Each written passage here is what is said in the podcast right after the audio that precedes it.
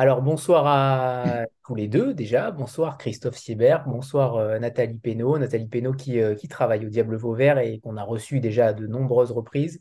Et Christophe Siebert euh, ce soir pour Valentina, son troisième opus de cette trilogie dont on va largement parler. mais d'abord, un petit, un petit résumé de votre parcours, Christophe. vous avez créé en 98 le collectif Construct avec des plasticiens, des écrivains, des musiciens et ensuite, vous avez écrit dans différentes euh, revues et, puis vous avez été publié pour de nombreux, textes à la Musardine notamment. Et enfin, vous êtes devenu un auteur phare du catalogue Au Diable Vauvert. Ça fait déjà euh, quelques années que Marion et Nathalie me, parlent de vous. Euh, et vous avez obtenu le prix, le prix SAD en 2019 avec Kevin Lambert, ex avec Kevin Lambert pour Métaphysique de la viande. Alors, avant de, commencer cette rencontre, euh, que ce soit Nathalie euh, ou, Christophe, j'aimerais que vous nous parliez de cette, euh, de comment de votre parcours en tant qu'écrivain, bien sûr, mais également en tant qu'auteur de la Maison au Diable Vauvert. je sais que votre relation avec, avec Marion Mazoric, l'éditrice et la fondatrice de cette maison, est, aussi singulière que vous êtes un auteur véritablement très apprécié par son éditrice et par la maison et que euh, vous avez quelque chose aussi de singulier dans, les, voix que Au Diable Vauvert défend. J'aimerais euh, que vous nous expliquiez aussi cette relation avec, euh, Au Diable Vauvert, avec la maison d'édition Au Diable Vauvert. Ah, déjà, la, relation que j'ai que j'ai d'une part avec Marion, mais aussi avec toute l'équipe, avec, Nathalie, avec Laetitia, avec, Raphaël, qui est celui qui est plus en charge de l'édition de mes livres. Euh, c'est devenu très vite une relation, euh, une relation d'amitié, enfin une relation qui a, qui a dépassé le cadre, le cadre professionnel. Et ça, je pense qu'il n'y a pas beaucoup de maisons dans, dans lesquelles j'aurais pu, j'aurais pu éprouver, éprouver cette chose-là. Et d'autre part, Le Diable, c'est une maison dans laquelle je voulais être publié depuis toujours. cest quand mon premier manuscrit, enfin, tourné dans les années 2005-2006, il avait été, il avait été refusé de justesse par, euh, par le diable, justement, par, euh, par Marion. Et c'est la Musardine qui l'a, édité. C'est pour ça que j'ai continué pendant, pendant un, petit moment à écrire pour la, pour la Musardine. Mais je, continuais à avoir le, le diable en, euh, en, ligne de mire. Et la, rencontre s'est faite un peu plus de dix ans après, de façon assez marrante. C'est que j'avais écrit un énorme, un énorme thriller complotiste, parano, cyberpunk qui s'appelait Descente qu'à peu près tous les éditeurs avaient, refusé parce qu'il n'était pas très bon, que, Marion avait, refusé aussi, mais elle l'avait refusé en disant Bon, Cyber, ça suffit, maintenant il faut quand même le publier. Donc on s'est, on s'est rencontrés sur ce manuscrit euh, refusé, et euh, en discutant, on a, décidé de faire Métaphysique de la viande, qui était une réédition de deux, de deux livres que j'avais fait paraître chez d'autres éditeurs euh, quelques années auparavant. Donc je suis rentré au diable avec un manuscrit refusé, j'ai bien aimé cette entrée en matière. Nathalie, est-ce que tu veux euh, donner ta version aussi? Alors moi, ce que, moi, quand je suis arrivée au Diable, en fait, on est arrivés en même temps que sur au Diable, en 2019, tous les deux. Et euh, donc, bien sûr, je lis un certain nombre d'ouvrages du Diable en amont, je connaissais déjà, etc. Et puis, euh, donc, il y a ce monsieur Christophe Siebert qui arrive dans la maison avec un ouvrage assez fort, me, me dit-on. Donc, moi, je mets le nez dedans, je le lis. Et donc, c'est métaphysique de la viande hein, à l'époque. On suit un, on est dans la tête quand même d'un serial killer. Euh, et je suis, en fait, je tombe un peu dénue. Je tombe un peu dénue parce que je, en tant qu'ancienne libraire, j'ai quand même lu pas mal d'ouvrages euh, avec euh, de, nouvelles langues, une façon d'aborder les choses. Et là, je trouve ça très, très, très fort. Et en plus, dans le cycle Merdvegorod, donc euh, avec euh, Image de la fin du monde, quand il a démarré ce cycle-là, j'étais en, j'étais encore plus enthousiaste parce que hum, je trouve qu'il est, euh, a une façon de dire les choses où on nous embarque bien au fond, alors bien au fond. Et pourtant, il y a quelque chose de très lumineux dans son écriture. Je trouve qu'il a, hum, une vraie plume, une vraie voix euh, il, est, euh, il est dans un univers pourri jusqu'à l'os, poisseux, euh, dur, violent, sombre. Et pourtant, il y a une facilité de lecture et il nous prend et nous entraîne. Et c'est vrai que moi, il m'a beaucoup fait penser à la plume de Volodine, mais version Lutz Batsman. Très noir, très, très, très dark. Et hum, sur, enfin, je ne sais pas si vous connaissez sur le post-exhaustisme, plutôt. et moi, je trouve qu'il est de cette veine-là. C'est-à-dire qu'on va très loin, très fort. et pourtant, on est, même si on est bousculé, on a une résonance avec ce monde, une forte résonance avec ce monde. On a une espèce de déflagration, de, séisme. On commence à le lire et puis une espèce de séisme qui vous prend et, euh, qui vous amène bien plus loin que la noirceur, euh, que la drogue, que euh, les bas-fonds. Quoi. Il vous saisit à l'intérieur. Voilà, en fait, c'est ça. Et d'ailleurs, je, parle de sensation Siebert. C'est toi qui as trouvé fait rire, mais euh, je parle de sensation, Hébert. Je me demandais qui avait trouvé ça. J'aimerais qu'on parle de cette trilogie justement parce que j'imagine qu'elle ne sort pas de nulle part. Vous avez Nathalie a raison, il y a forcément une résonance avec notre monde actuel. mais la période, vous avez publié Images de la fin du monde en 2020, Féminicide en 2021, et aujourd'hui donc Valentina, c'est le troisième opus qui peut se lire séparément. Euh, on va le, puisque ça se situe dans différentes époques, on en parlera juste après. Mais, mais cette trilogie, comment elle naît? Est-ce qu'il y avait une urgence pour vous à, écrire sur un tel sujet, sur quelque chose euh, qui n'existe pas, évidemment, mais surtout qui a une résonance avec notre monde actuel Alors pour moi, il y avait, plusieurs choses qui sont, qui sont télescopées au moment où j'ai, où j'ai fabriqué euh, Merdvek Gorod. Bon, qui sera pas une trilogie d'ailleurs, hein, qui sera un ensemble de, beaucoup de livres. Pour l'instant, j'en ai, j'en ai 20 dans la tête, mais ça peut, ça peut, ça peut évoluer. Tous donc seront indépendants les uns des autres, bien entendu.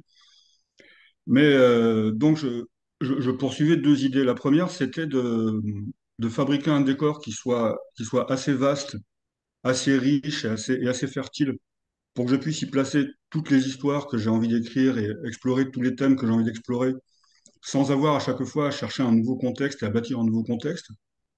Parce qu'en tant que lecteur, j'aime beaucoup tomber sur des auteurs dont toutes les histoires se répondent. Bah, chez Stephen King, par exemple, j'aime beaucoup le fait que euh, tel personnage principal d'un bouquin va être une silhouette euh, dans un bouquin dix ans après. Ça, c'est un procédé qui me, séduit beaucoup en tant que, en tant qu'auteur, en tant que. Et donc, j'ai voulu le reproduire, euh, le reproduire dans, mes textes actuels et, et futurs. Et d'autre part, oui, j'avais envie de, fabriquer un, décor qui soit à la fois, enfin, qui propose à la fois un pas de, côté dans, une forme d'imaginaire, d'exotisme, de, décalage dans la, dans la réalité brute, mais qui soit quand même effectivement très, très rattaché au, au monde réel. Quand j'ai, quand j'ai fabriqué cette, cette ville de Merdvegorod et ce, et ce pays, j'avais plus en tête des auteurs comme, comme Elroy ou Bukowski ou Jean-Claude Izzo, qui racontent l'histoire de villes réelles que d'auteurs de, villes imaginaires. J'étais plus à Marseille que dans Los Angeles de Blade Runner. Quoi.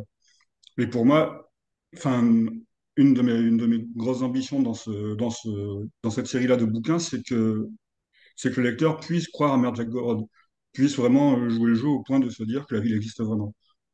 C'est un, de, un de mes enjeux formels. Est-ce que je peux compléter en lisant quelque chose? Oui, bien sûr, Nathalie. Euh, je voulais aussi déclarer la guerre aux bonnes intentions aux bons sentiments et aux livres qui sont là pour distraire. Parce que je pense que la littérature doit être animée de mauvaises intentions, de mauvais sentiments, et qu'elle n'est pas là pour vider la tête, mais au contraire pour la prendre. C'est euh, ce que dit euh, Christophe euh, lors d'une interview, et je trouve ça très très juste quand on le lit. Ouais, pour moi, c'est la fonction de la littérature, ça c'est vrai. C'est le livre que je cherche en tant que, en tant que lecteur, et c'est ce que j'essaye de, de, fabriquer en tant qu'écrivain. oui, ça c'est sûr. Mais cet engagement, ce, cet engagement, cette intention que vous vouliez, est-ce qu'elle avait des, euh, des ressorts euh, politiques, anarchistes euh, Qu'est-ce qu'il y, a au fond de ce que vous avez comme intention? Est-ce que vous voulez aussi être un auteur, entre guillemets, engagé? C'est n'est pas forcément un mot que j'aime, mais j'ai pas forcément d'autres mots derrière. Mais est-ce que vous voulez aussi démontrer notre monde est véritablement pourri de l'intérieur, pourri de l'extérieur, et qu'il y a peut-être euh, une once d'espoir. Parce que votre euh, roman, il est, il est noir, certes, mais il y a quand même une once d'espoir. Ce qui me, ce qui m'a, ce qui m'a d'abord, euh, ce qui m'a d'abord poussé, poussé à écrire bah, le cycle de Merveille Gorod, mais aussi certains, certains bouquins, bouquins avant, c'est le, c'est le constat que la littérature, surtout la littérature générale, euh, ne traite pas du tout de, cette partie-là de la population ou de l'expérience humaine que, dont, je parle dans mes bouquins et surtout que, que, je, que je vois dans la vie de tous les jours, c'est-à-dire les gens, les gens qui vont mal, pour, pour résumer. J'ai pas l'impression que, que chez Gallimard ou chez Flammarion ou au Seuil, on trouve beaucoup de bouquins qui parlent de, qui parlent de clodo, qui parlent de, qui parlent de gens qui sortent ou qui vont, qui vont en HP, qui parlent de, qui parlent de prostituées, qui parlent de, de gens qui bossent à l'usine et qui ont, et qui ne joignent pas les deux bouts, qui n'ont pas même payé leur loyer, enfin voilà, de tous les gens qui vont mal d'une façon générale, qu'ils soient, qu'ils soient victimes ou, euh, ou auteurs de ce qui, de ce qui leur arrive. Et donc, mon parcours, mon, parcours d'être humain, d'être humain lambda dans le, dans, dans, dans le monde m'a conduit à être plus intéressé par ces, par ces gens-là que par les gens des beaux quartiers qui ont des problèmes d'adultère. Et de même en tant que lecteur et en, tant qu'auteur, voilà, c'est euh, cette partie-là de la réalité que j'ai envie de, montrer. Et je pense le, le, le changement qui s'est produit quand j'ai commencé à écrire tous les textes autour de Merdvek-Gorod, c'est que d'abord ma vie à moi s'est améliorée sur le plan économique, sur le plan social, enfin sur pas mal de, pas mal de plans. Et j'avais l'impression que plus je parlais des gens qui allaient, des gens qui allaient mal, plus moi, plus moi j'allais, j'allais bien dans mon existence. Et il y avait une sorte de, dichotomie qui se, qui se créait. Et je crois que j'ai commencé à la résoudre, notamment dans, euh, Valentina, en, réorientant un petit peu peu l'axe, du regard. Et ce que vous disiez, c'est assez, c'est assez juste, c'est-à-dire que le monde, le monde est pourri, on vit effectivement en, en enfer, mais il y a quand même des copains, il y a quand même des amoureux et des amoureuses, il y a quand même des moyens de prendre du bon temps disons, à échelle individuelle ou sur des petits territoires euh, collectifs. C'est un peu, en tout cas, c'est ce que je pense en tant que, en qu'individu. Donc, j'imagine que ça transparaît un peu dans, mes bouquins. Justement, sur cette partie de la population-là, euh, on sent qu'il y a, euh, pas forcément du vécu, mais on sent que vous maîtrisez le domaine, vous maîtrisez les choses. Est-ce que vous, avez, vous êtes allé voir cette population-là? Alors, évidemment, ça se situe à des différentes périodes. Pour les deux premiers opus, euh, on était dans le futur en 2025 et 2028. Donc on parlera aussi de cette volonté de retourner en l'an 2000, euh, qui n'était peut-être pas forcément évidente dans ce genre de chronique. Mais est-ce que vous êtes allé voir euh, aussi cette population underground, cette population qu'on ne voit pas en effet en littérature Comment vous avez travaillé le sujet? Est-ce que vous avez eu des témoignages? Est-ce qu'au contraire, le net a suffi pour, pour voir l'étendue de la noirceur du monde? Pour aller assez, assez rapidement, j'ai un, un, un, parcours qui n'est pas extrêmement éloigné des gens dont je, dont, dont, je parle, enfin sans caricaturer. Mais euh, j'ai très vite, très vite été convaincu, par exemple, en gros, dès que j'étais à la fin du lycée, quoique le, le salariat, c'était pas un truc dans lequel je voulais m'engager. Donc j'ai rapidement été plutôt happé par le, par le circuit euh, Clodo, foyer pour jeunes adultes, euh, RSA, etc.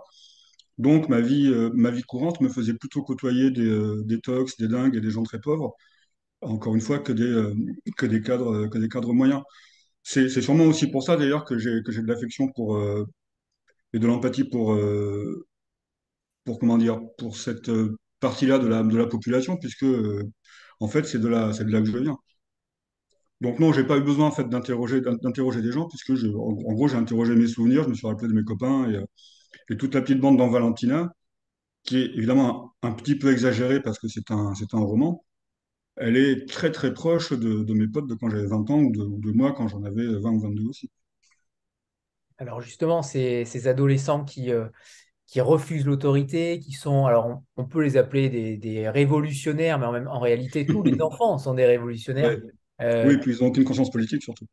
Oui, et, et, euh, est-ce que, est-ce que quelque chose, est-ce que c'est quelque chose que vous, euh, que vous souhaitiez ou quelque chose que vous redoutiez? Est-ce que cet état de fait, cet état d'adolescents qui prennent le pouvoir en réalité, qui, qui sont dans l'action constante, est-ce que ces adolescents-là, c'est quelque chose que, comment dire, que vous avez déjà imaginé, oui, puisque vous l'avez vécu, j'ai bien compris, mais est-ce que c'est quelque chose que vous revendiquez? Est-ce que potentiellement vous, euh, vous craignez ou au contraire, vous espérez qu'un jour, euh, des adolescents puissent prendre, entre guillemets, le pouvoir?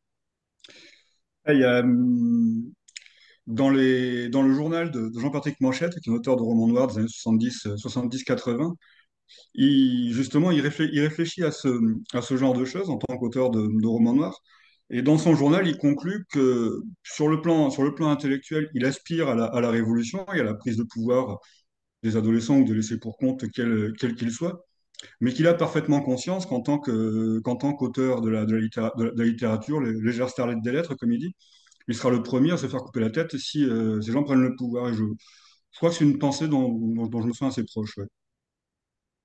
Très bien. Alors justement, sur cette époque, euh, vous retournez en, en an 2000. Euh, sur les deux précédents, on était dans le futur, en 2025 et 2028. pourquoi ce choix-là? Pourquoi Comment va se dérouler en fait l'univers cyber? Parce que ce sont des chroniques en réalité. Donc chaque livre est considéré comme, comme des chroniques, mais est-ce que vous avez déjà un ordre d'idée? Vous avez dit que vous en avez 20 en tête, ça paraît beaucoup, mais en même temps, euh, ça ne m'étonne pas. Mais comment va se situer la chronologie des choses? Est-ce que vous allez piocher euh, dans, chaque, euh, dans chaque époque qui vous, qui vous happe? Oui, oui, en fait, l'idée, davantage que Balzac, à, à, quoi ça peut se, se comparer pour s'en garder, c'est plus, c'est plus Simon, mon modèle, qui a vraiment exploré énormément de, énormément de moments de la, de la, de la société, énormément de, de types sociaux, énormément d'actions. Et dans, mon esprit, euh, l'ensemble du cycle de Merdvec-Gorod se, se, subdivise en deux, en deux cycles principaux.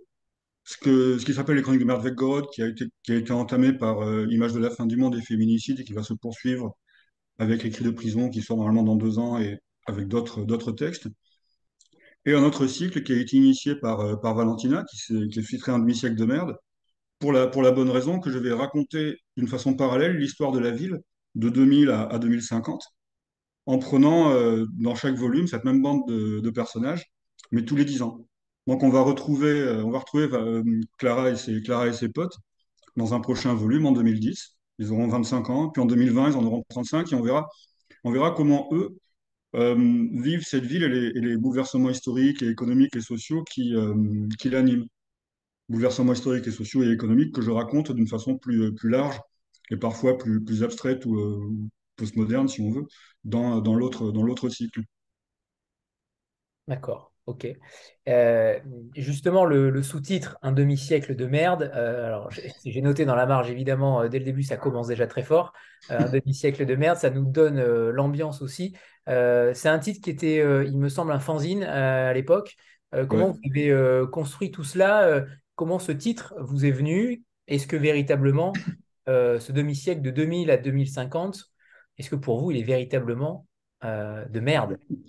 Alors, à la, base, le fanzine en demi-siècle de merde, je l'avais appelé comme ça parce qu'il il regroupait une série, euh, une série d'auteurs, on était, on était 5 ou 6, qui, aviez, qui avions entre, entre 40 et 50 ans, et qui, au moment de, l'apparition du fanzine, euh, n'avions, étaient vraiment dans une situation d'échec par rapport à notre carrière d'auteur.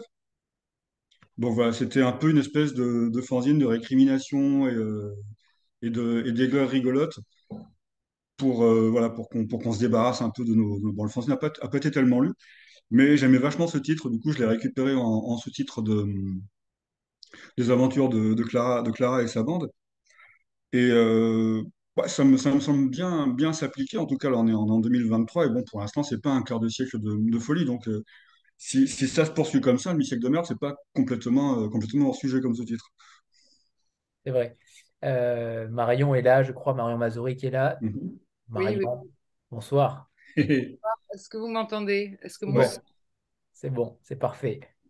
Est-ce que je sais que tu as un attachement particulier à Christophe J'aimerais que tu nous parles aussi de lui, de ta découverte euh, non seulement de l'homme, mais aussi du manuscrit, du premier manuscrit, euh, et ensuite des suivants, puisque je sais que tu as une politique d'auteur euh, impressionnante, c'est le moins qu'on puisse dire. Euh, tu suis tes auteurs. J'aimerais que tu nous parles de lui parce que ça fait déjà quelques rencontres euh, dont on parle de Christophe et c'est la première fois qu'on le reçoit ce soir. Et je sais à quel point tu apprécies son travail.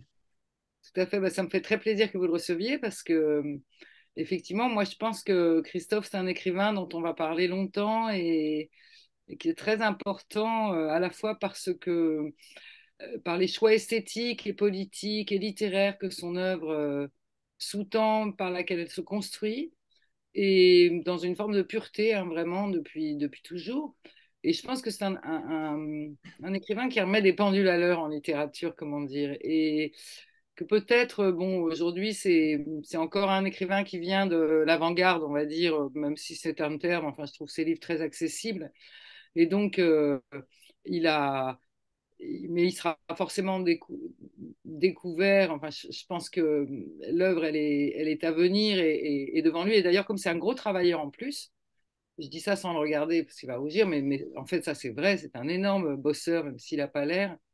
Euh, moi, je pense que c'est quelqu'un qui, compte et qui va, qui compte pour l'instant pour tous les écrivains et tous les gens qui le lisent, mais qui comptera euh, fort dans la littérature. Et je crois qu'en plus, il a la lucidité de savoir ce qu'il fait. Alors, c'est vrai qu'il est aussi éditeur. Vous avez, enfin, je pense que vous avez un peu parlé au début de toutes ces casquettes. Euh, c'est un activiste de la littérature. Et alors, je l'ai découvert en fait, en, je crois que c'était en 2002, quand il a lancé Construct. Construct, qui est une lettre qui était une newsletter de travail littéraire en cours, en construction. Mais bon, moi j'allais, bon évidemment on est débordé les éditeurs, donc je suivais Construct. En fait, j'étais persuadée que c'était son nom de poète, Construct. Je n'avais pas vraiment réalisé que derrière il y avait un Christophe Siebert. Par contre, je lisais fidèlement ses textes qui étaient euh, énormes. Hein. À chaque fois, il y avait. Et je me disais, mais alors évidemment, au bout de plusieurs années, je suivais ses textes je me disais comment faire un livre de ce flot, euh, mais il y avait une voix incontestable. Et puis ensuite, il y a un jeune éditeur qui nous a rejoint, qui, était, qui est moins jeune maintenant, parce que ça fait plus de dix ans, qui s'appelle Raphaël Boudin, mais qui publie sous le nom de Raphaël Emery, et qui était très fan et très compétent dans toute la partie du catalogue la plus sombre et weird, on va dire, c'est-à-dire bizarre et gothique, fantastique, noir. Et, et lui, donc jeune, arrive très jeune, et il avait une grande admiration pour Christophe qu'il avait lu dans en fait, des petits romans qu'il publiait chez des éditeurs alternatifs, voire de micros-éditeurs, et que moi, je n'avais pas, lu, parce que j'avais Construct, et puis ensuite, euh, alors on avait reçu un, un, Et un jour, en fait, c'est la rencontre, la vraie rencontre. Donc je me disais, mais cette voix, j'en fais rien, et en même temps, je ne voyais pas comment le faire. Et puis, euh, mais ça se rapprochait quand même avec Raphaël. Donc, on parlait souvent de Christophe. Et j'adorais vraiment sa poésie à la fois matérielle, euh, assez romantique en fait, euh, dans un vrai flot. Et donc, c'est d'abord sa poésie que je disais. Et puis, les romans sont. Bah, Raphaël, évidemment, était plein d'enthousiasme. Et puis, il avait un autre supporter qui était très lucide aussi en littérature et qui est un lecteur que j'estime beaucoup, c'est Emmanuel Pierrat, qui préside le jury du prix Sade et qui est un homme euh, assez polémique, mais par ailleurs euh, d'une intelligence extraordinaire et qui s'est toujours intéressé en littérature aux, aux œuvres euh, scandaleuses ou subversives, qui déplacent des choses. Donc on avait ce même intérêt. Et un jour, Emmanuel m'a envoyé un énorme manuscrit qui devait faire, je ne sais pas combien, plus d'un million et quelques milliers de signes. En me disant, Marion, ça suffit.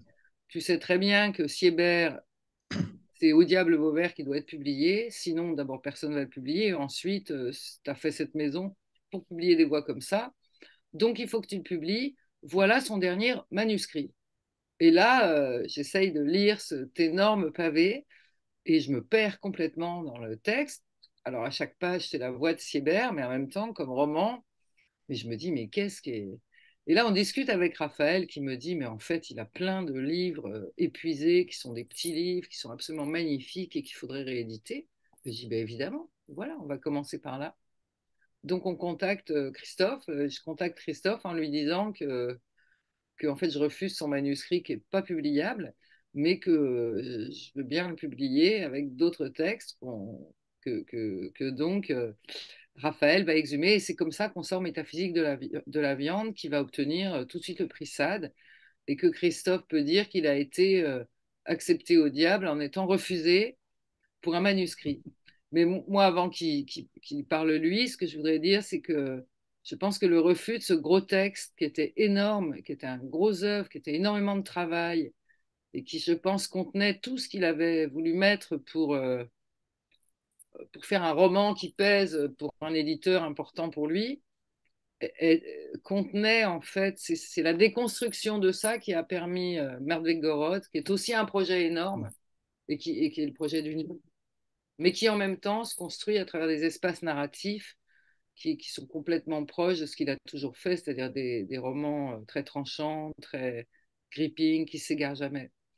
Puis après, sur les leçons de, depuis qu'il est là, Christophe, il, compte beaucoup au diable. D'abord, il est au comité de lecture. Et ensuite, euh, ce que je disais tout à l'heure sur ses choix littéraires, moi, je, le cite tout le temps, par exemple. C'est vrai que euh, il a écrit un très très beau texte sur le refus du style et sur la mort du style, sur le, sur le fait de désinguer le style. Et, et ça, bah voilà, je m'y retrouve complètement. C'est-à-dire que vraiment, euh, on est un éditeur qui ne cherche pas à faire de la littérature de décoration, d'ornementation. Euh, et en ce moment, c'est un petit peu le ton général, une littérature super écrite, absolument parfaite, des gens qui maîtrisent la langue, des subtilités, des choses comme ça, puis des histoires finalement qui me semblent assez futiles par rapport à ce qui se joue dans le monde.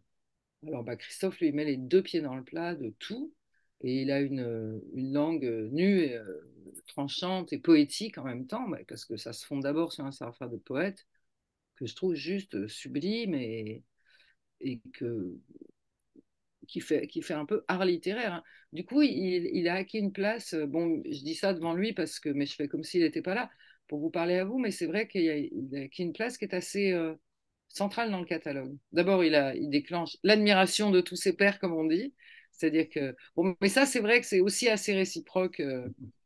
Enfin, Christophe, c'est quelqu'un qui lit les autres. En plus, il est éditeur et, qui aime ça et qui est en plus enthousiaste sur les autres, donc il vous parlera des autres. Mais moi, je peux dire l'effet qu'il fait dans un catalogue comme euh, Le Diable, qui est un peu une famille, euh, où il y a vraiment des connexions entre les écrivains, c'est euh, c'est ce qu'a fait Ayardal en son temps, c'est-à-dire mettre un peu les pendules à l'heure, jamais perdre le. Et surtout, bah, déclencher l'admiration de, de tout le monde, et pour la grandeur de l'univers, sa cohérence, la dose de boulot qu'il y a derrière, sa construction fictionnelle, mais le travail de langue qui est, est magnifique. Voilà. J'ai été un peu longue, hein, excusez-moi. Christophe, est-ce que vous voulez rebondir? Non, mais je, trouve, ça, drôle qu'on soit tombé d'accord effectivement sur l'anecdote du, manuscrit refusé qui me, sert de, porte d'entrée. Et, c'est vrai que ce, manuscrit, j'y avais ouais, bossé, je pense, quatre ans dessus, c'était un machin énorme. Euh, effectivement, raté sur, raté sur plein de plans et qui, euh, oui, comme, Marion l'a dit, qui, contenait Merveille Gorod. C'est-à-dire que le refus de ce machin a produit l'éclatement de, de Merveille Parce qu'après, en gros, après, j'ai passé deux ans à euh, fabriquer cette ville, ce décor, et à pas écrire de fiction avant d'avoir vraiment établi les bases de, cet univers. Alors justement, la construction de cette ville, de cette euh, rime, alors j'imagine que le nom République indépendante de Merveille-Gorod rime, j'imagine que vous l'avez choisi en fonction de la poésie, j'imagine peut-être, pas du tout.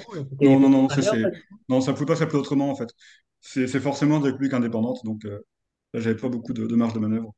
Alors justement, sur cette république qui traite euh, des, déchets biologiques et nucléaires notamment, euh, j'aimerais que vous nous parliez de cette, de cette république. Qu'est-ce qu'elle vous évoque? Comment vous avez voulu la construire? Quels sont les ressorts que vous avez pu lui mettre derrière, puisque c'est le décor de cette trilogie-là? Et, et est, c'est un, un, un personnage évidemment central et capital dans tout ce que vous écrivez.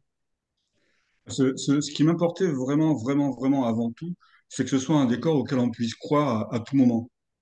Donc la première étape, ça a été pour moi, déjà pour moi d'y croire, d'y croire complètement. J'ai dessiné le plan, j'ai pris des, tas de notes pour, euh, pour raconter l'histoire de cette ville depuis sa fondation, enfin sa première fondation dans l'Antiquité, puis son histoire à partir du Xe siècle, etc. etc. J'ai des, tas et des tas d'informations là-dessus. et quand j'ai commencé à y croire suffisamment pour avoir l'impression de m'y balader comme je m'y baladerai dans, dans, la ville où j'habite réellement, j'ai pu commencer à, y installer euh, des, fictions et en ayant toujours, euh, toujours à cœur que les, que les choses se répondent entre elles. C'est-à-dire que tel truc qui se passe dans tel quartier, euh, je ne sais pas, en, 2020 par exemple, va avoir une espèce d'écho ou de correspondance avec tel autre truc qui n'a rien à voir, qui se passe ailleurs, dix ans avant ou dix ans après, pour à chaque fois donner à la fois cette impression d'un grouillement d'histoire et de, d'existence et de, de thématique, mais aussi l'idée que ce que je raconte n'est que la, la, partie visible et émergée d'un champ beaucoup plus vaste qui existe. Si, si, si, je réussis mon coup sur un texte, le lecteur doit se dire qu'en fait, il lit une histoire, mais il y a 100 histoires derrière qu'il lira pas.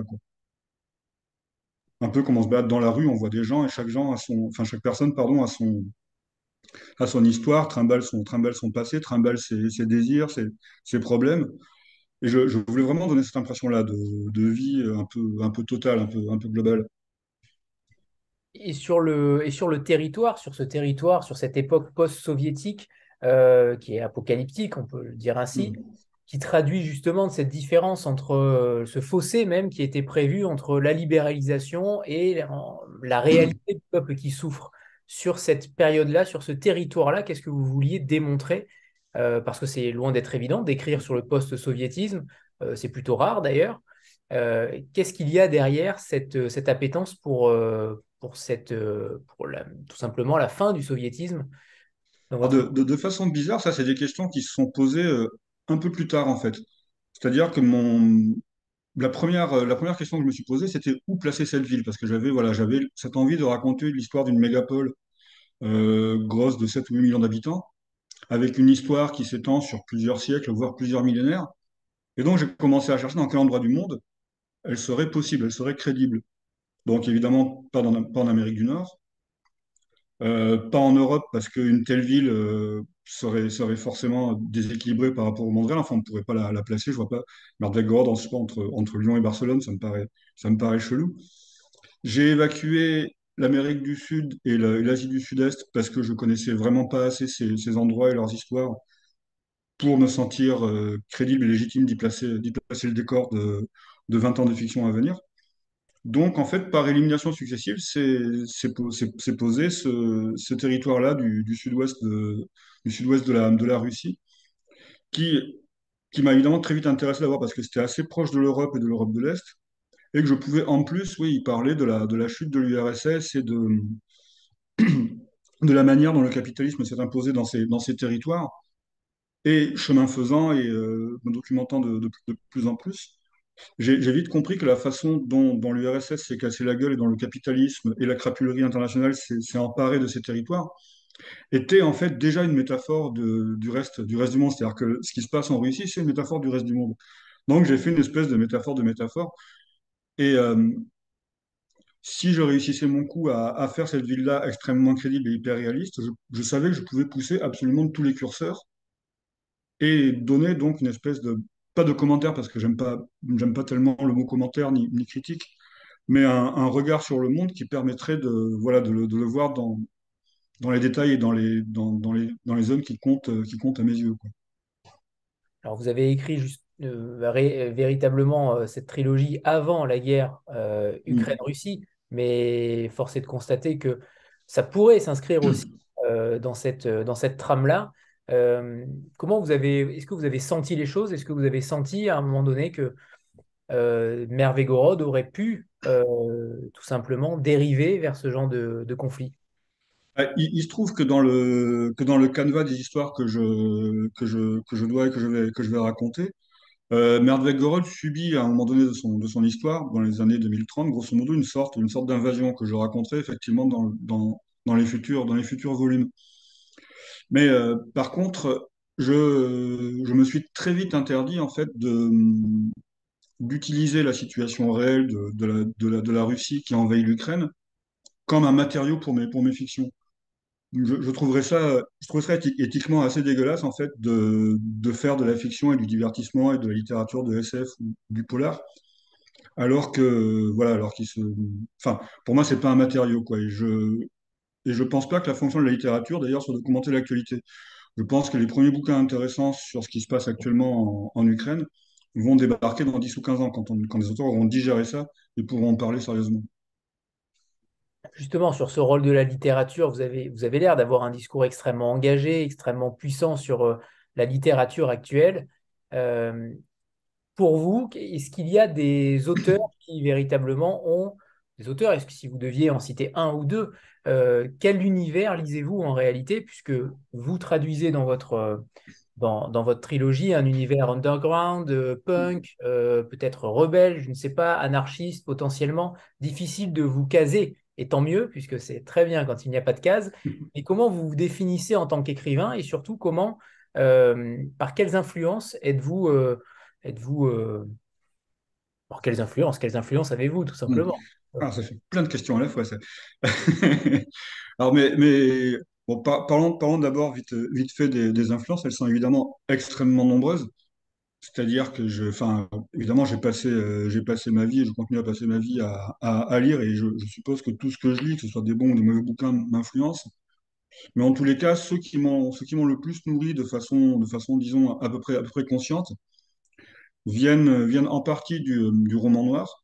J'étais un très très assidu lecteur de, Jim Thompson, de David Goodis, de, Manchette ou de Jonquet pour rester chez, pour rester chez des Français plus, euh, plus contemporains. Euh, et d'autre part d'une littérature, euh, comment dire, réaliste énervée, qui, qui va de, de Bukowski à Despentes en passant par, par, des, par, des, par des tas d'autres.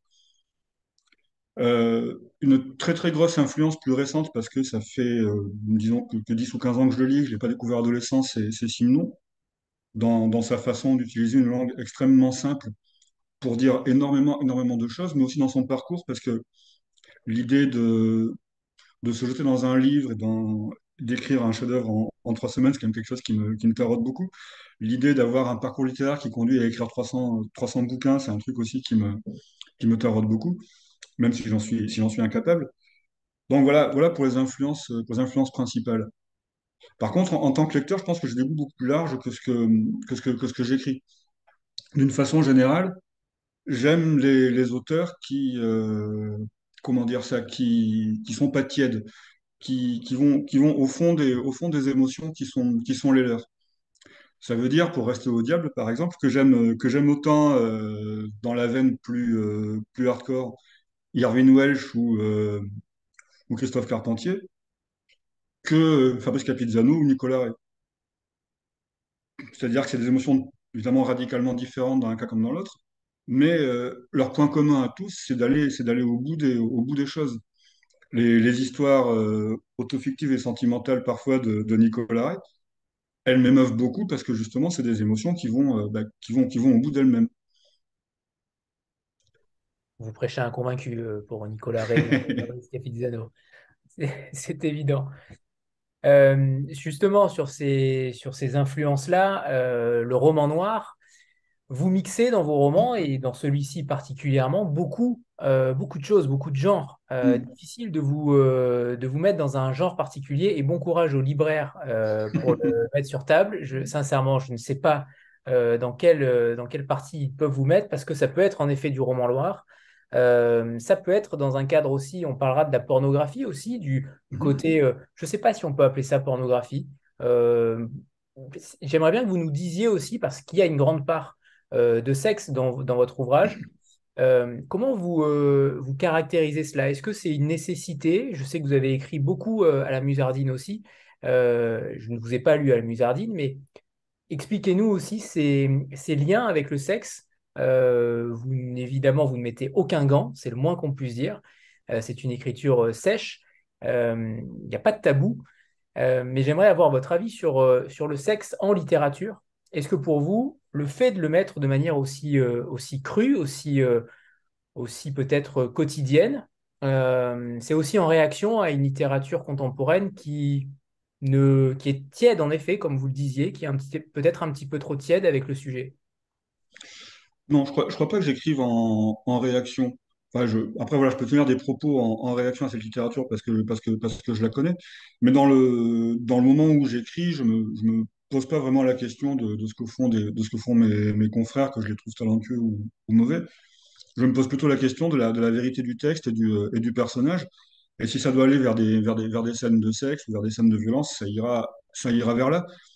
Mais, euh, mais je crois que mon principal boulot, une fois que, une fois que j'ai créé la situation de départ ou que j'ai les personnages et leur, et leur voix, c'est de tirer ça vers là où ça doit aller, sans regarder ailleurs quand ça devient désagréable. Euh, la, le chapitre de la danse de mort dans l'image de la fin du monde, par exemple.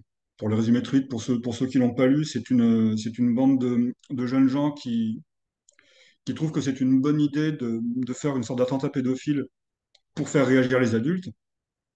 C'était pas forcément très, très marrant à écrire, c'était pas forcément très marrant à, à, penser non plus. Je suppose que c'est pas très marrant à lire, mais c'est en tout cas la direction que prenait le texte et j'allais pas dire oh non je vais pas aller là parce que ça se fait pas ou parce que parce que moi ça me gêne.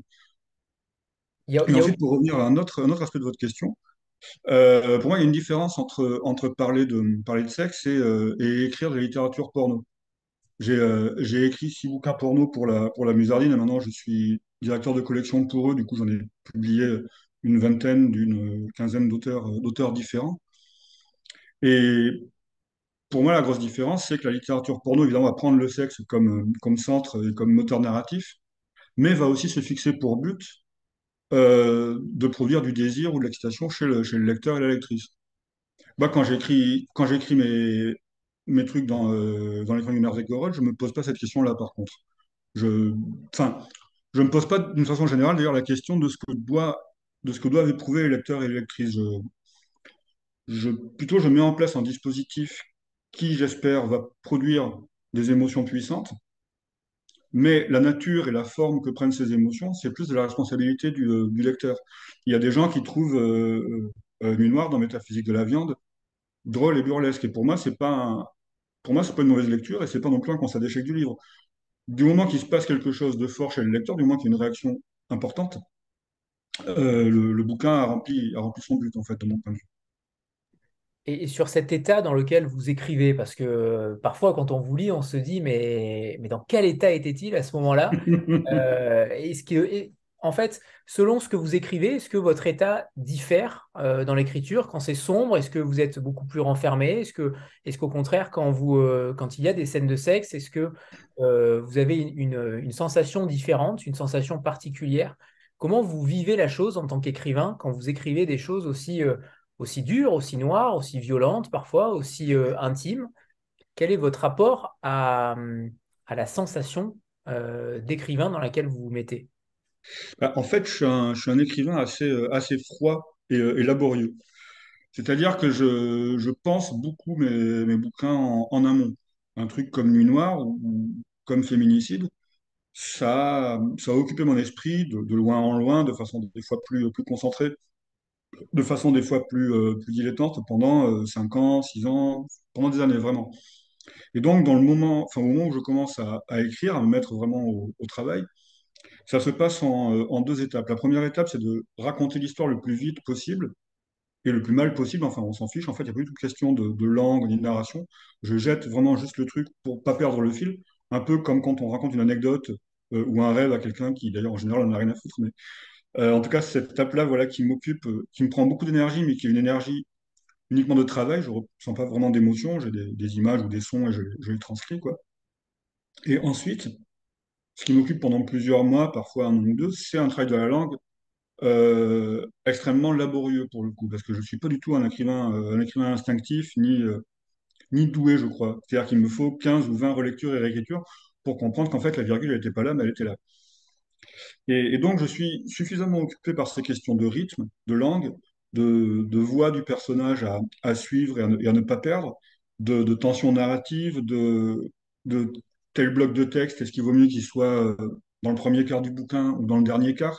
Toutes ces questions-là, en fait, de fabrication, pure, m'occupent et, m'intéressent tellement que l'émotion de, ce qui, se produit euh, ne m'atteint plus.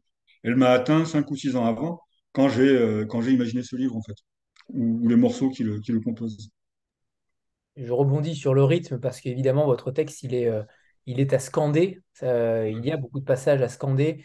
Et j'ai vu que vous aviez fait des livres audio également. En tout cas, certains ouvrages ont été euh, adaptés en livre audio, il me semble. C'était un, peu, un, peu, un peu bancal quand même, mais oui, ça existe. Ah, je ne les, ai pas, je les ai pas écoutés. mais, mais j'aimerais que vous nous parliez de ce rythme, de la manière dont vous travaillez le rythme, euh, et notamment sur les passages euh, en italique qui sont évidemment, quand on les lit, c'est de la poésie, bien sûr, mais il y a quand même cette scansion qui est très particulière, très singulière, qui, à l'oreille, évidente Alors, cela, je les ai d'une façon un peu particulière parce que, de, mon point de vue, c'est pas nécessaire que le lecteur les lise euh, de, A à Z.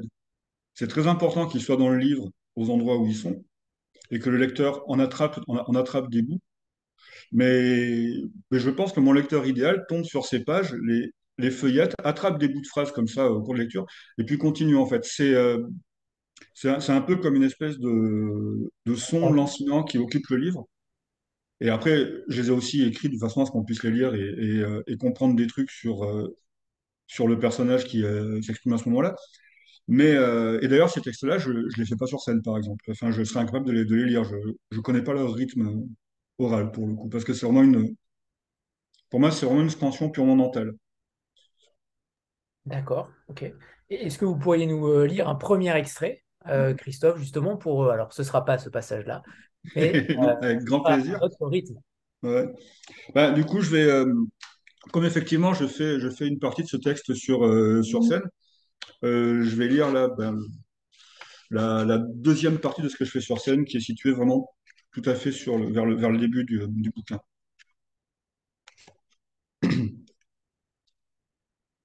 Les gens ont bien raison de se tenir à carreau. Clara, sa bande, ne sont plus des gamins. La, bagarre, ça les connaît. Main nue, point américain, couteau si nécessaire. Ils ne craignent pas de prendre des coups, encore moins d'en donner, de frapper en traître. Les enfants de la glasnost, les bébés perestroïka, ils apprenaient à marcher quand l'URSS se désintégrait, à lire, à écrire, à compter, quand les vautours se partageaient les meilleurs morceaux. Ils ont grandi en contemplant leurs parents perdre leur travail, leurs revenus, leurs appartements, tandis que les oligarques roulaient en Rolls, recrutaient des armées privées, ils ont grandi en apprenant à faire la queue pendant une matinée entière pour du pain, pour de la viande contenant plus de graisse que de muscles. Ont appris à payer ça avec un sac de billets qui peut-être ne vaudrait pas plus le lendemain que s'ils les avaient coloriés eux-mêmes. Ils ont appris à se débrouiller avec les moyens du bord dans un monde où l'école, les flics, les hôpitaux les ont laissés tomber. Ils sont les enfants des ruines, ne grandiront jamais, se disent-ils. Les adultes qui voudraient leur dicter leur conduite, se comporter comme des parents, alors qu'ils ont vu leurs propres parents bourrés dès le réveil pour oublier qu'ils ne gagnent même pas de quoi acheter des chaussures neuves à leurs enfants, les adultes qui voudraient leur apprendre la politesse, l'obéissance, à baisser les yeux, courber les chines, dire oui madame, merci monsieur, voudraient leur apprendre à tenir leur rang, demander la permission, ils leur cassent la tête dans les décombres de l'URSS, ils sont des centaines de milliers, comme Clara, Niels, Anzor, Stepan, Daria. Face à ces enfants sauvages, ces hooligans de moins de 15 ans prêts à leur ouvrir la gorge pour une parole de travers, ce sont les adultes qui regardent leurs chaussures, changent de trottoir, filent doux. Merci Christophe. Ah, c'est un premier extrait. Et on verra le deuxième extrait tout à l'heure. J'aimerais qu'on revienne aussi sur les, sur les limites sur un sujet, parce qu'on sait qu'aujourd'hui, euh, et de plus en plus, notamment dans l'univers de la BD, on le voit euh, de plus en plus euh, récemment, certains auteurs sont interdits, les publications sont interdites, les limites sont faites sur... Comment? Je n'ai pas tout à fait la même, la même lecture de, des événements. Ah oui, bah, vous, vous nous direz alors Christophe, mais je ne compare pas bien évidemment, mais je parle de, hmm. des sujets en question. Euh, est-ce que l'éditeur, est-ce que l'éditrice Marion, et quand vous recevez un texte euh, de Christophe, est-ce que vous, est-ce qu'il y a des limites pour vous? Est-ce qu'il y a des termes qu'on ne peut pas utiliser? Et Christophe, en tant qu'écrivain, euh, est-ce que vous vous fixez aussi des limites, que ce soit sur la langue, que ce soit sur le sujet, ou au contraire, c'est cette absence de limites qui fait tout le, le sel de votre, de votre littérature? Je ne crois pas que je me pose la question en termes de limites ou de, ou de franchissement de, limites qui, euh, qui existeraient. La, seule question que je me pose, euh, c'est euh, c'est vraiment la, vérité de, l'histoire que j'ai à raconter, la vérité des personnages, la vérité de leur, voix, et je vais la suivre là où elle, m'emmènera.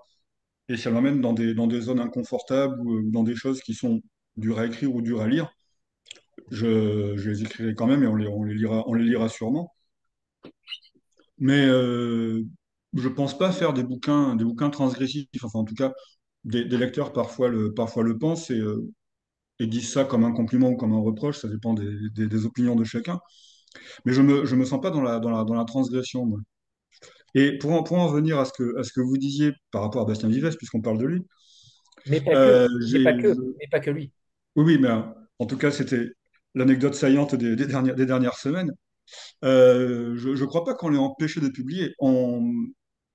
Une institution a voulu lui, lui, donner, lui, donner un, sucre d'orge et des militants ont jugé que ce sucre d'orge était, était illégitime, donc on a exercé un rapport de force. Ensuite, ce qui se passe, c'est juste un rapport de force entre des militants et l'institution. Si l'institution n'est pas assez forte ou pas assez courageuse pour donner ce sucre d'orge à cet auteur, bah, les militants gagnent la partie. Mais là, il n'est pas vraiment question, question d'art ou de création, il est juste question de, de rapport de force entre, entre deux éléments politiques qui se, qui se soucient peu de l'auteur finalement.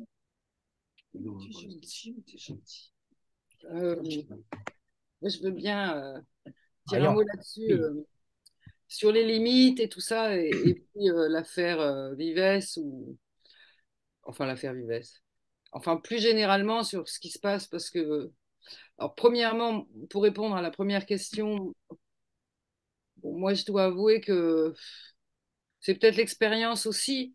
Je sais pas, mais enfin, je pense que quand j'étais jeune éditrice, par exemple, j'ai lu American Psycho et à peu près la même période, Le corps exquis de Poppy Bright, qu'on a d'ailleurs réédité dans Les Poches du Diable, hein, Le corps exquis.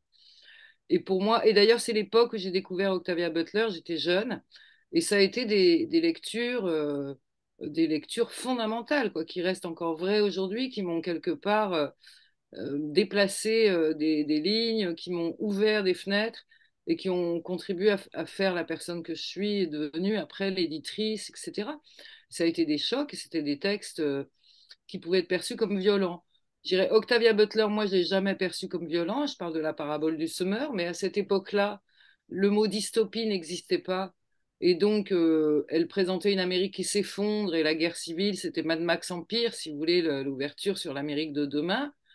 Et, donc le nombre de fois où je me suis fait traiter de Cassandre, de livres noirs, de comment on peut publier des choses comme ça. Enfin, il y avait beaucoup de résistance à recevoir même Octavia Butler, qui est pourtant des livres d'espoir. Hein. elle, elle dit faire un livre d'alarme, c'est en soi un acte d'espoir. Et à cette époque, c'était euh, euh, des livres qui étaient qui étaient jugés euh, même pas politiquement incorrects, à ne pas donner aux enfants, si vous voulez. Je me souviens d'avoir une discussion avec une, euh, journaliste de France Culture qui me disait Mais Marion, mais Trainspotting d'Irving Welsh, mais c'est pas de la littérature, c'est un film pour droguer. Bon, je vous parle d'une époque lointaine, c'était il y a. Je commençais, c'était il y a 35 ans, hein, euh, peut-être même un peu plus. Et vous avez gagné, euh, Marion, parce qu'au final. Bah, enfin, il a fallu, vous vous rendez compte, il faut que je me ça a pris 30 ans, donc c'est long quand même, c'est l'échelle d'une vie. Donc c'est pour ça qu'il faut que je me tienne en forme, parce que moi maintenant, je veux voir le moment où Christophe aura le Goncourt, parce que ça va arriver, bien évidemment. Mais, ça va prendre un peu de temps, je pense, si on a 20 ans d'avance dès qu'on fait quelque chose. Enfin, après, il y a eu euh, ce texte, Le corps exquis de Poppy Bright, qui est aujourd'hui un classique, et, qui et dont tout le monde parle comme d'un texte baudelairien, vénéneux, qui va qui va regarder la beauté dans l'ordure. Et, quand je dis ça, on pense aussi, on, peut aussi qualifier comme ça les livres de le dernier, en tout cas Valentina de Christophe. Et il y a eu l'American Psycho, dont je ne parlerai pas, mais qui a été un livre qui a fait un choc, qui a fait beaucoup parler. Et j'ai vécu tout au long de ces années des tentatives de censure en permanence pour des textes qui, moi, par rapport, je sais pas, mon premier livre lu, c'est l'Iliade. Je peux vous dire que j'ai fait un mémoire sur la mort dans l'Iliade. Il y avait 10 mètres de tableau avec de la cervelle qui gicle, la, pointe de la flèche qui rentre à travers l'œil, qui traverse l'humeur, qui dégouline, des os brisés, du sang qui des, des tripes. Il n'y a pas plus euh, gore que l'Iliade. Euh, vraiment, vous prenez les textes un par un, et pourtant c'est un texte fondamental de, de, de la civilisation occidentale. Et, et qu'est-ce que c'est son, qu'est-ce que ce serait son souci raconter la guerre à l'arme blanche, enfin alors qu'elle a fondé notre civilisation, la guerre, et qu'elle continue à être toujours aussi dégueulasse? Donc, moi, j'ai jamais trouvé personnellement que le fait de montrer, et c'est la littérature qui m'a appris ça, le fait de montrer la violence m'a toujours paru comme un acte d'espoir, comme dirait, euh, et comme un acte de dénonciation critique. Par contre, ce qui m'a beaucoup plus inquiété toujours, c'est les gens qui me disaient, mais comment on peut écrire des choses aussi noires? Mais ça n'existe pas. Et ça s'est produit beaucoup dans l'histoire du diable. Et c'est des gens qui vivaient en général dans des milieux protégés. Mais ça pose une autre question, c'est quelle littérature on fait? Et effectivement, si on fait de la littérature de salon, de la littérature qui préserve les choses, mais alors c'est pas de l'art.